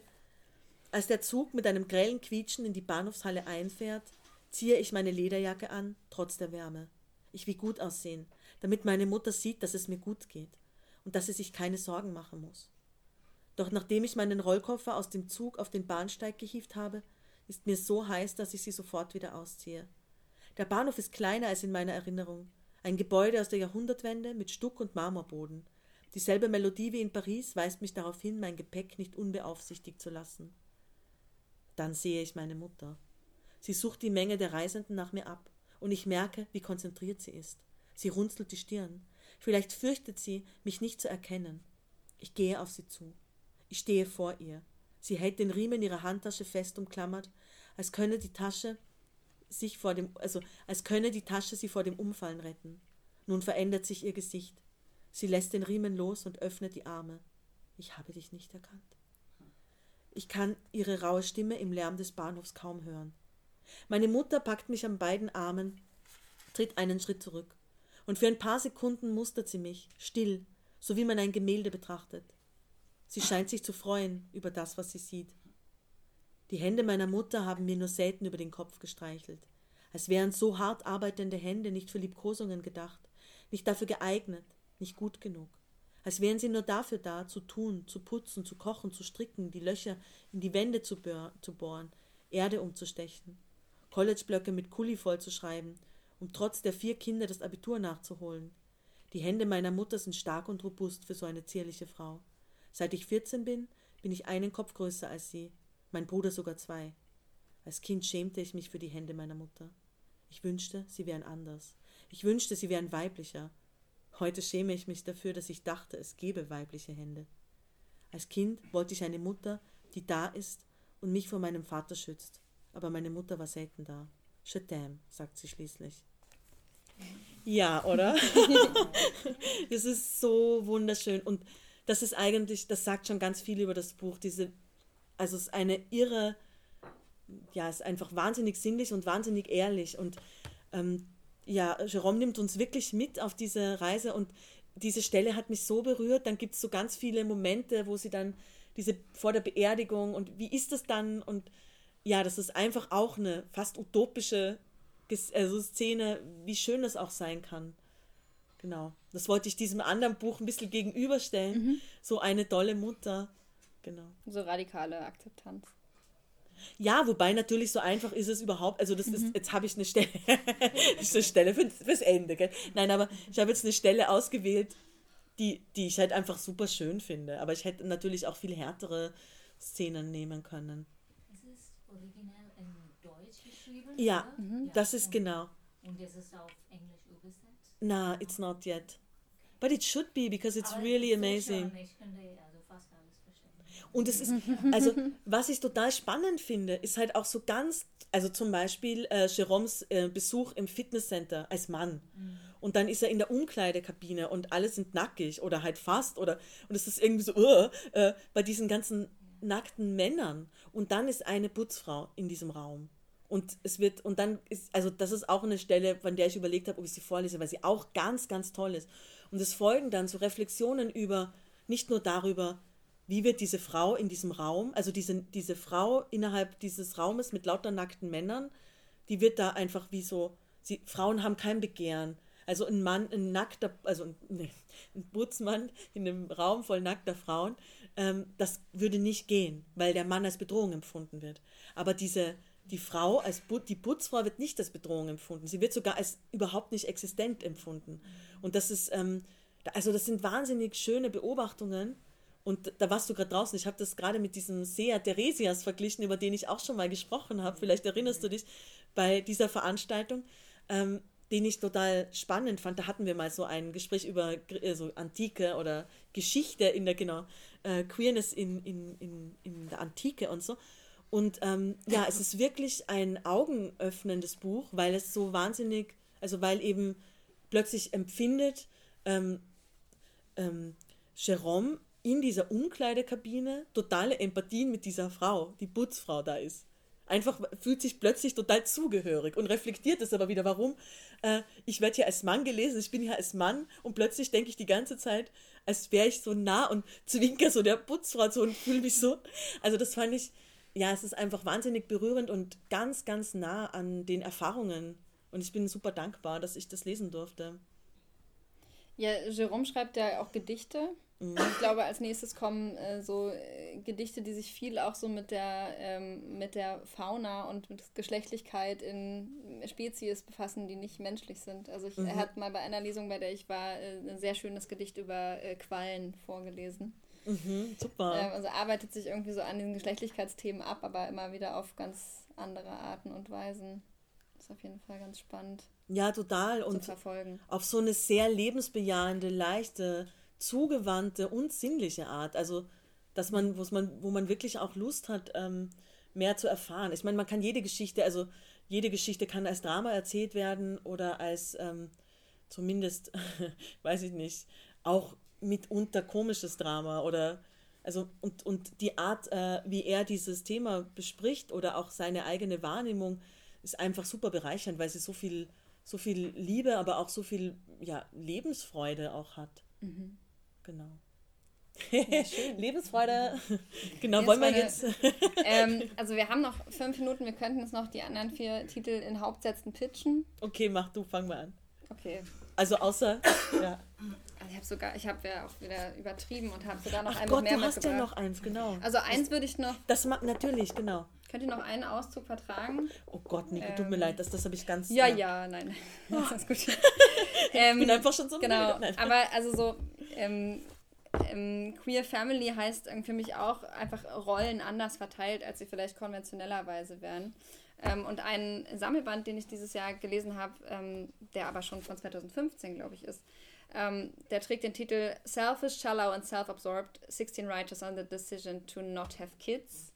Ähm, und es gibt eine ganze Reihe sehr, sehr verschiedener Essays. Darunter ist unter anderem Sigrid Nunez und andere Größen und äh, ähm, die reflektieren darüber, dass sie keine Kinder haben, dass sie das entschieden haben oder nicht entschieden haben, warum, wie sie damit leben oder nicht. Ähm, ist total spannend. Äh, Gerade die, ähm, sage ich jetzt mal, älteren Kolleginnen, die auch ihre Queerness mitreflektieren. Also was bedeutet es für mich, ähm, ähm, mit einer Frau zusammenzuleben oder lesbisch zu leben und warum hat mich das vielleicht in einer gewissen Zeit, die jetzt vielleicht schon 30 Jahre her ist, befreit, weil ich aus einer bestimmten Rolle, nämlich aus dieser Mutterrolle, von vornherein ausgeklammert wurde und meine Ruhe hatte. Also es gibt verschiedenste Perspektiven, es gibt auch tragische Perspektiven darauf, weil nicht jeder, ähm, also es gibt ja auch unerfüllte Kinderwünsche und dergleichen. Ähm, nicht immer sind es Entscheidungen, manchmal aber schon. Und der äh, Auszug, den ich ausgesucht habe, ähm, aus einem der ersten Essays, wenn nicht sogar dem allerersten, der ist von ähm, Courtney Hodel und es geht darin um sie und ihren Bruder, die sich als Kinder geschworen haben, wir kriegen einfach beide keine Kinder. Es gibt sowieso viel zu viele Menschen auf der Welt. Wir haben andere Dinge zu tun. Why bother? Ähm, aber sie erzählt von dem Betrug, der dann passierte, als sie erwachsen waren. These two kids with their high white socks were now undeniably middle aged. One afternoon, Christian, ihr Bruder, emailed to say that he and Mikey had something important they wanted to talk to me about.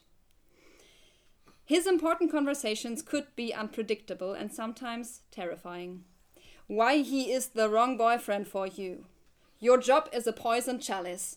That lipstick shade does not flatter. We all feared the familiar words, I'm going to say this with love. We Skyped. I trained my face to look serenely receptive. But this time, it was not about me. The comedy of it. While my family had glanced covertly my way, wondering when I'd get around to marrying my gay brother, had gone and done it. And now, while they'd politely held their tongues on the subject of grandkids, he'd visited a clinic in Connecticut to flip through binders full of baby baby mamas.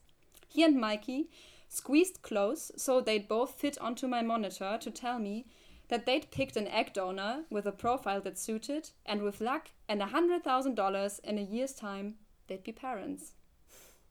I hadn't even known they were considering it, yet it made total sense to me that Mikey wanted children. An atmosphere of calm hangs about him like a cloud cap on a green mountain. Everyone in need of balm seeks him out the anxious and the shy, little kids, old people. He's one of the secret, mighty soothers and nurturers of this world. It's not that Christian has nothing of this in him. Once I passed a shop window and stopped dead at a little bronze mare cut up on its hind legs, scouting trouble in wait for its troop. I bought it at once. It looked exactly like my brother. But our pact, what he'd said about the too many other people in the world, I forgot that I'd been at least a little ready to break the pact too, but I didn't. They found a surrogate, the magnificent and sainted Charla, who lived all the way out in Wichita, Kansas. The Connecticut clinic frothed with activity. Both Mikey and Christian contributed. I didn't ask, but I imagined it involved specialized magazines in a toilet stall, and this was eyedroppered onto the eggs vacuumed up that same day from the donor that they'd met for a few nervous minutes before she was wheeled in for the procedure, and whom they had forgotten to get a photo with for posterity. We've got 15 embryos in the freezer, Christian reported expansively. You could have one of my Mikey's if you wanted. Sharla was flown to the clinic, and two embryos, one of each flavor, were implanted. I was visiting Christian in London when he got the news of a strong single heartbeat, sitting in his fishbowl office with all his employees clapping and cheering around him. He rejoiced with them, and we all cracked each other's spines with hugs like a convention of chiropractors. But when he shut the door, tears glazed his eyes. I mind that there aren't two. Soon Shala emailed ultrasounds in which a little bean could be seen and then not seen, inky and blurred like an old mezzotint. Christian and Mikey talked baby names for hours. Now let's do jewels Ruby, Pearl, Jade. Soon it was Lusitania, Waterloo, Wichita. In the end, she was Elsa. I flew to Kansas on her birth to be housekeeper while they figured out how to be parents. Christian was Papa, Mikey was Daddy, but the dot of blood harvested when she was minutes old would show that she was Christian's biological child. That's mine, he whispered disbelievingly. It would take a month to get Elsa's documents in order, and they rented a paper walled suite in a sort of shanty town for transient ex executives. Shala pumped as much breast milk as she could muster, bottles of it sat unsettlingly yellow in the fridge among our groceries. This generous stranger, no blood of ours, had the most sustained physical relation to Elsa of any of us. She had made her, or rather, she'd allowed Elsa to make herself inside her, spinning her little body from the genetic material of my brother and a pretty brown eyed law student of Hungarian extraction from Rhode Island, whom none of us would ever see again. Not everyone falls in love with a newborn. That is an auntie's secret. Elsa was a red and wrinkly visitor from outer space, skinny with a slightly lopsided face and opaque mineral blue eyes that minutely raked the face of whoever was bent over her with the bottle, searching as her little mouth worked. Things were most definitely going on in there, but who could say what? Her squalls were spasmodic, weak, shuddering, as if her small bones weren't sturdy enough to withstand the guts of wanting. Christian found her crying somehow hilarious. When I welled up at the noises of grief, he snapped, Are you drunk? He snatched up Elsa, who was swaddled like a canapé, and speed skated around the living room in his socks, singing Christmas carols. Elsa stared up at him, transfixed, plastered into the crook of his arm.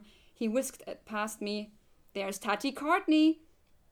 This was the shocker He was a natural father.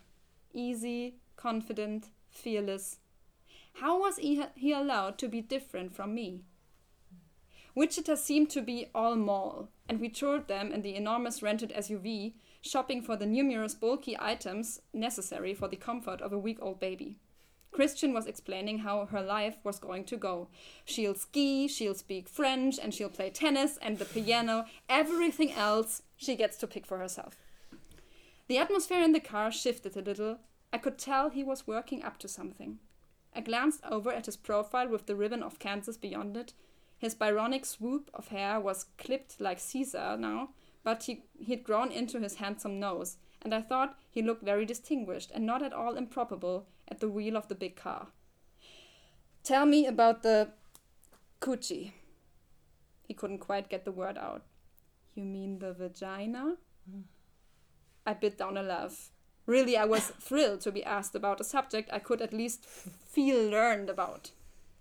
First of all, think of it as a kind of self cleaning oven. You don't need to get up in there with any soap or whatnot. It takes care of itself as long as you keep the outside area clean, and mm. so I went on. His knuckles tightened on the steering wheel after a time. Okay, that's great. I don't think I can hear any more right now. He appeared to be breathing through his mouth. But thanks. Really helpful.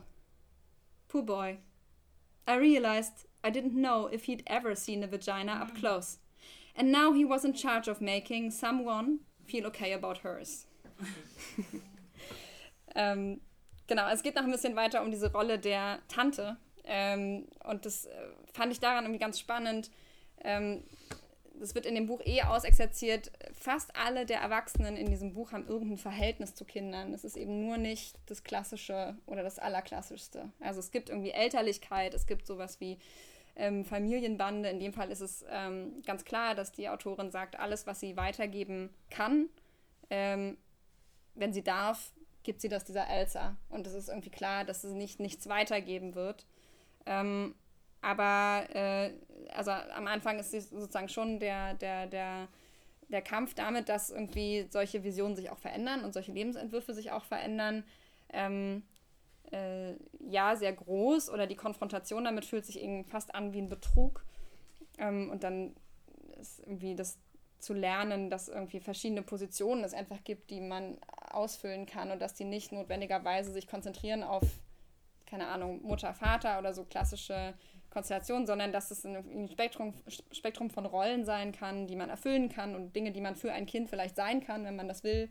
Ähm, das ist so ein bisschen ihr Fazit. Aber es ist auch nur eins von ganz vielen Perspektiven. Also ich kann das total empfehlen. Mir hat es ganz viel Freude gemacht. Ähm, ähm, es gibt auch noch deutlich politischere Texte ähm, in, in dem Buch. Also es ist eine ganz schöne Sammlung einfach. Ähm, und danach fühlt man sich äh, bedeutend weniger allein, was irgendwie immer schön ist. Ja, das klingt total super. Also ich finde schon alleine der Titel hat was total Empowerndes, weil ähm, wir ja schon in der Gesellschaft oder in Gesellschaften immer noch oft uns wiederfinden, wo das einfach angenommen wird oder wo quasi dieses, aber ohne Kind, da fehlt doch was oder als Frau, bla bla, dieser ganze Quatsch.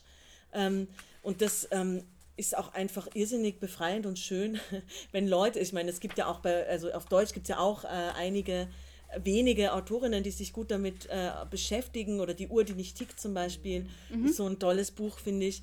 Ähm, gibt es hier auch, oder was?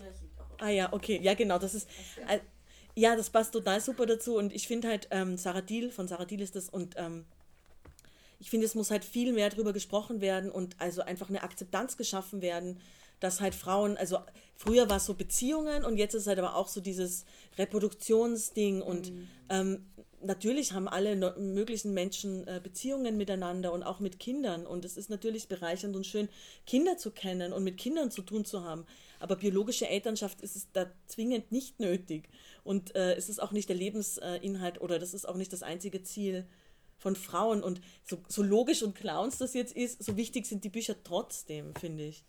Weil es halt, äh, es gibt schon, ich meine, das ist vielleicht auch eine Generationenfrage. Ich glaube, jetzt ist es vielleicht bei jüngeren Menschen, aber abseits der Metropolen, glaube ich, ist es schon immer noch Ich glaube, jede Also- Person, die irgendwie als Frau sozialisiert aufgewachsen ist, äh, kann das verstehen, dass das irgendwie schon noch was ist, was so eine Norm ist, irgendwie von der grundsätzlich erstmal ausgegangen wird. Und das, also das auch so, ein- ich glaube, das, was das Buch auch sehr stark thematisiert, so sagt es ja schon mit dem Selfish, Shallow und Ja, das ist Self-Absorbed, auch super. ähm, ist, dass eigentlich der Vorwurf im Raum steht, dass es irgendwie eine, eine Missachtung der zuge zugewiesenen Rolle sei, nicht Mutter zu werden. Und es Ja. ist immer so eine, also es ist schon so eine, mm, ein moralisches sich über die Person stellen gibt, das sagt, ähm, aber das ist das, was du tun solltest. Und also so, und auch ein Besserwissen, so, du wirst schon sehen, irgendwann wirst du deine Ja, ja. Meinung ändern, bla bla bla, all diese Sätze.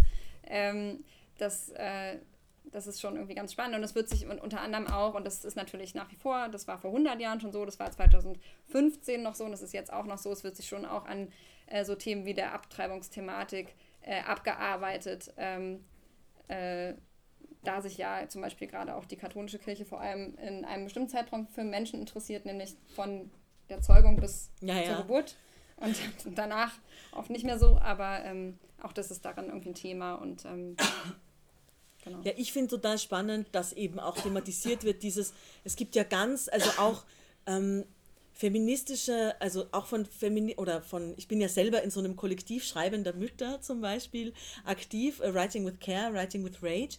Und äh, da ist es für mich aber super wichtig und das ist aber nicht besonders, oder das gibt es leider auch in feministischen Kreisen, dass dann total auf dieses Mutterschaft ist so ohne Ego. und da kann ich nur laut lachen. Also dann ist quasi im Gegenzug, wer dann ähm, die, die kinderfreie Frau ist quasi, das ist das pure Ego und die Mutter ist das egolose Wesen.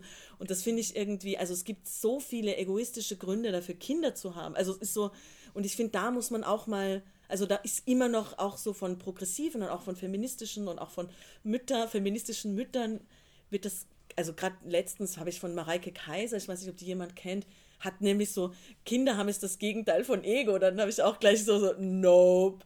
Ist es überhaupt, also es kann sein, aber es ist überhaupt nicht zwangsläufig so, genauso wie das eben nicht zwangsläufig eine Ego-Sache ist, keine Kinder zu haben, sondern es gibt ja wahnsinnig äh, progressive, kluge und umweltschonende Beweggründe dafür, keine Kinder zu haben, zum Beispiel. Also klimaschonende Gründe. Genau, also das finde ich total gut, dass man da auch mal ein bisschen ähm, Bewegung reinbringt und nicht so diese, ja, die, die Mutter ist so super und also es nervt mich irrsinnig. Also, Ja. Also auch, das sage ich jetzt als Mutter und als, als Mutter, die überhaupt nicht ohne Ego ist, sage ich das. Also wahrscheinlich auch die egoistischste Mutter auf der Welt, aber ich sage nur, das ist äh, überhaupt, das ist völlig un, das ist losgekoppelt voneinander. Das ist einfach so eine Indienstnahme von moralischen Kategorien, die ich schwierig finde und da ist ein super Buch, um das ein bisschen aufzuweichen. Ja, absolut. Ähm, wollen wir noch kurz die in die, nicht in die gedachte Kamera, die zwei Sachen halten, die wir noch mitgebracht haben oder drei? Oder wollen wir das im Nachgang sprechen? Ja, würde ich jetzt die Leute euch? Wollt ihr noch mal kurz irgendwie. Ja, Ja. Gut, ich glaube, ja. dann das ist das Zeichen. ja, Oder? ja, ja, Ja. ja. Also es gibt wahnsinnig viele gute Bücher zum Thema. Also ihr merkt das, also wir haben angefangen zu, uns zu unterhalten, es fielen uns auch, als wir uns das erste Mal getroffen haben, dann immer mehr Titel ein. So, das ist eben, Ja. das ist eben die Sache. Und es gibt auch inflationär viele, weil das Thema total groß ist gerade. Und es einfach wahnsinnig wichtig ist, dass wir darüber reden auch. Also ist so, der Feminismus oder, weiß ich nicht, oder die Gesellschaftsemanzipation greift sich jetzt neue Themen. Das ist wie so ein Kletterwand oder Bouldern. Da, da, da, da. Und jetzt wird gerade so Care und Mutterschaft und so, das wird gerade entdeckt. Und genau, Care. Ich habe so ein äh, Magazin rausgegeben, ein Literaturmagazin, das ähm, mit meiner, mit zwei Autorinnen von meiner Gruppe, das man hier auch erwerben kann. Das ist der Literaturbutte 141 zum Thema Care. Äh, müsst ihr natürlich nicht kaufen, ich stelle es auch nicht vor, aber keine Angst. aber ich wollte es nur kurz erwähnen, dass ich die Hefteln mitgenommen habe, falls jemand eins möchte. Genau. Ja, ich würde äh, im Anschluss, wer noch was möcht wissen möchte über ähm, Stefan Hornbachs äh, Den Hund überleben, mein liebster Buchtitel des letzten Jahres, Den Hund überleben. Besseren Titel kann man nicht finden für so ein Buch wie das. Oder über Ja Inokais äh, Ein simpler Eingriff. Das sind die zwei Sachen, die ich sonst noch vorgestellt hätte. Ähm, können wir uns gerne gleich noch irgendwie äh, unter vier bis, äh, vier bis sechs oder acht Augen drüber unterhalten.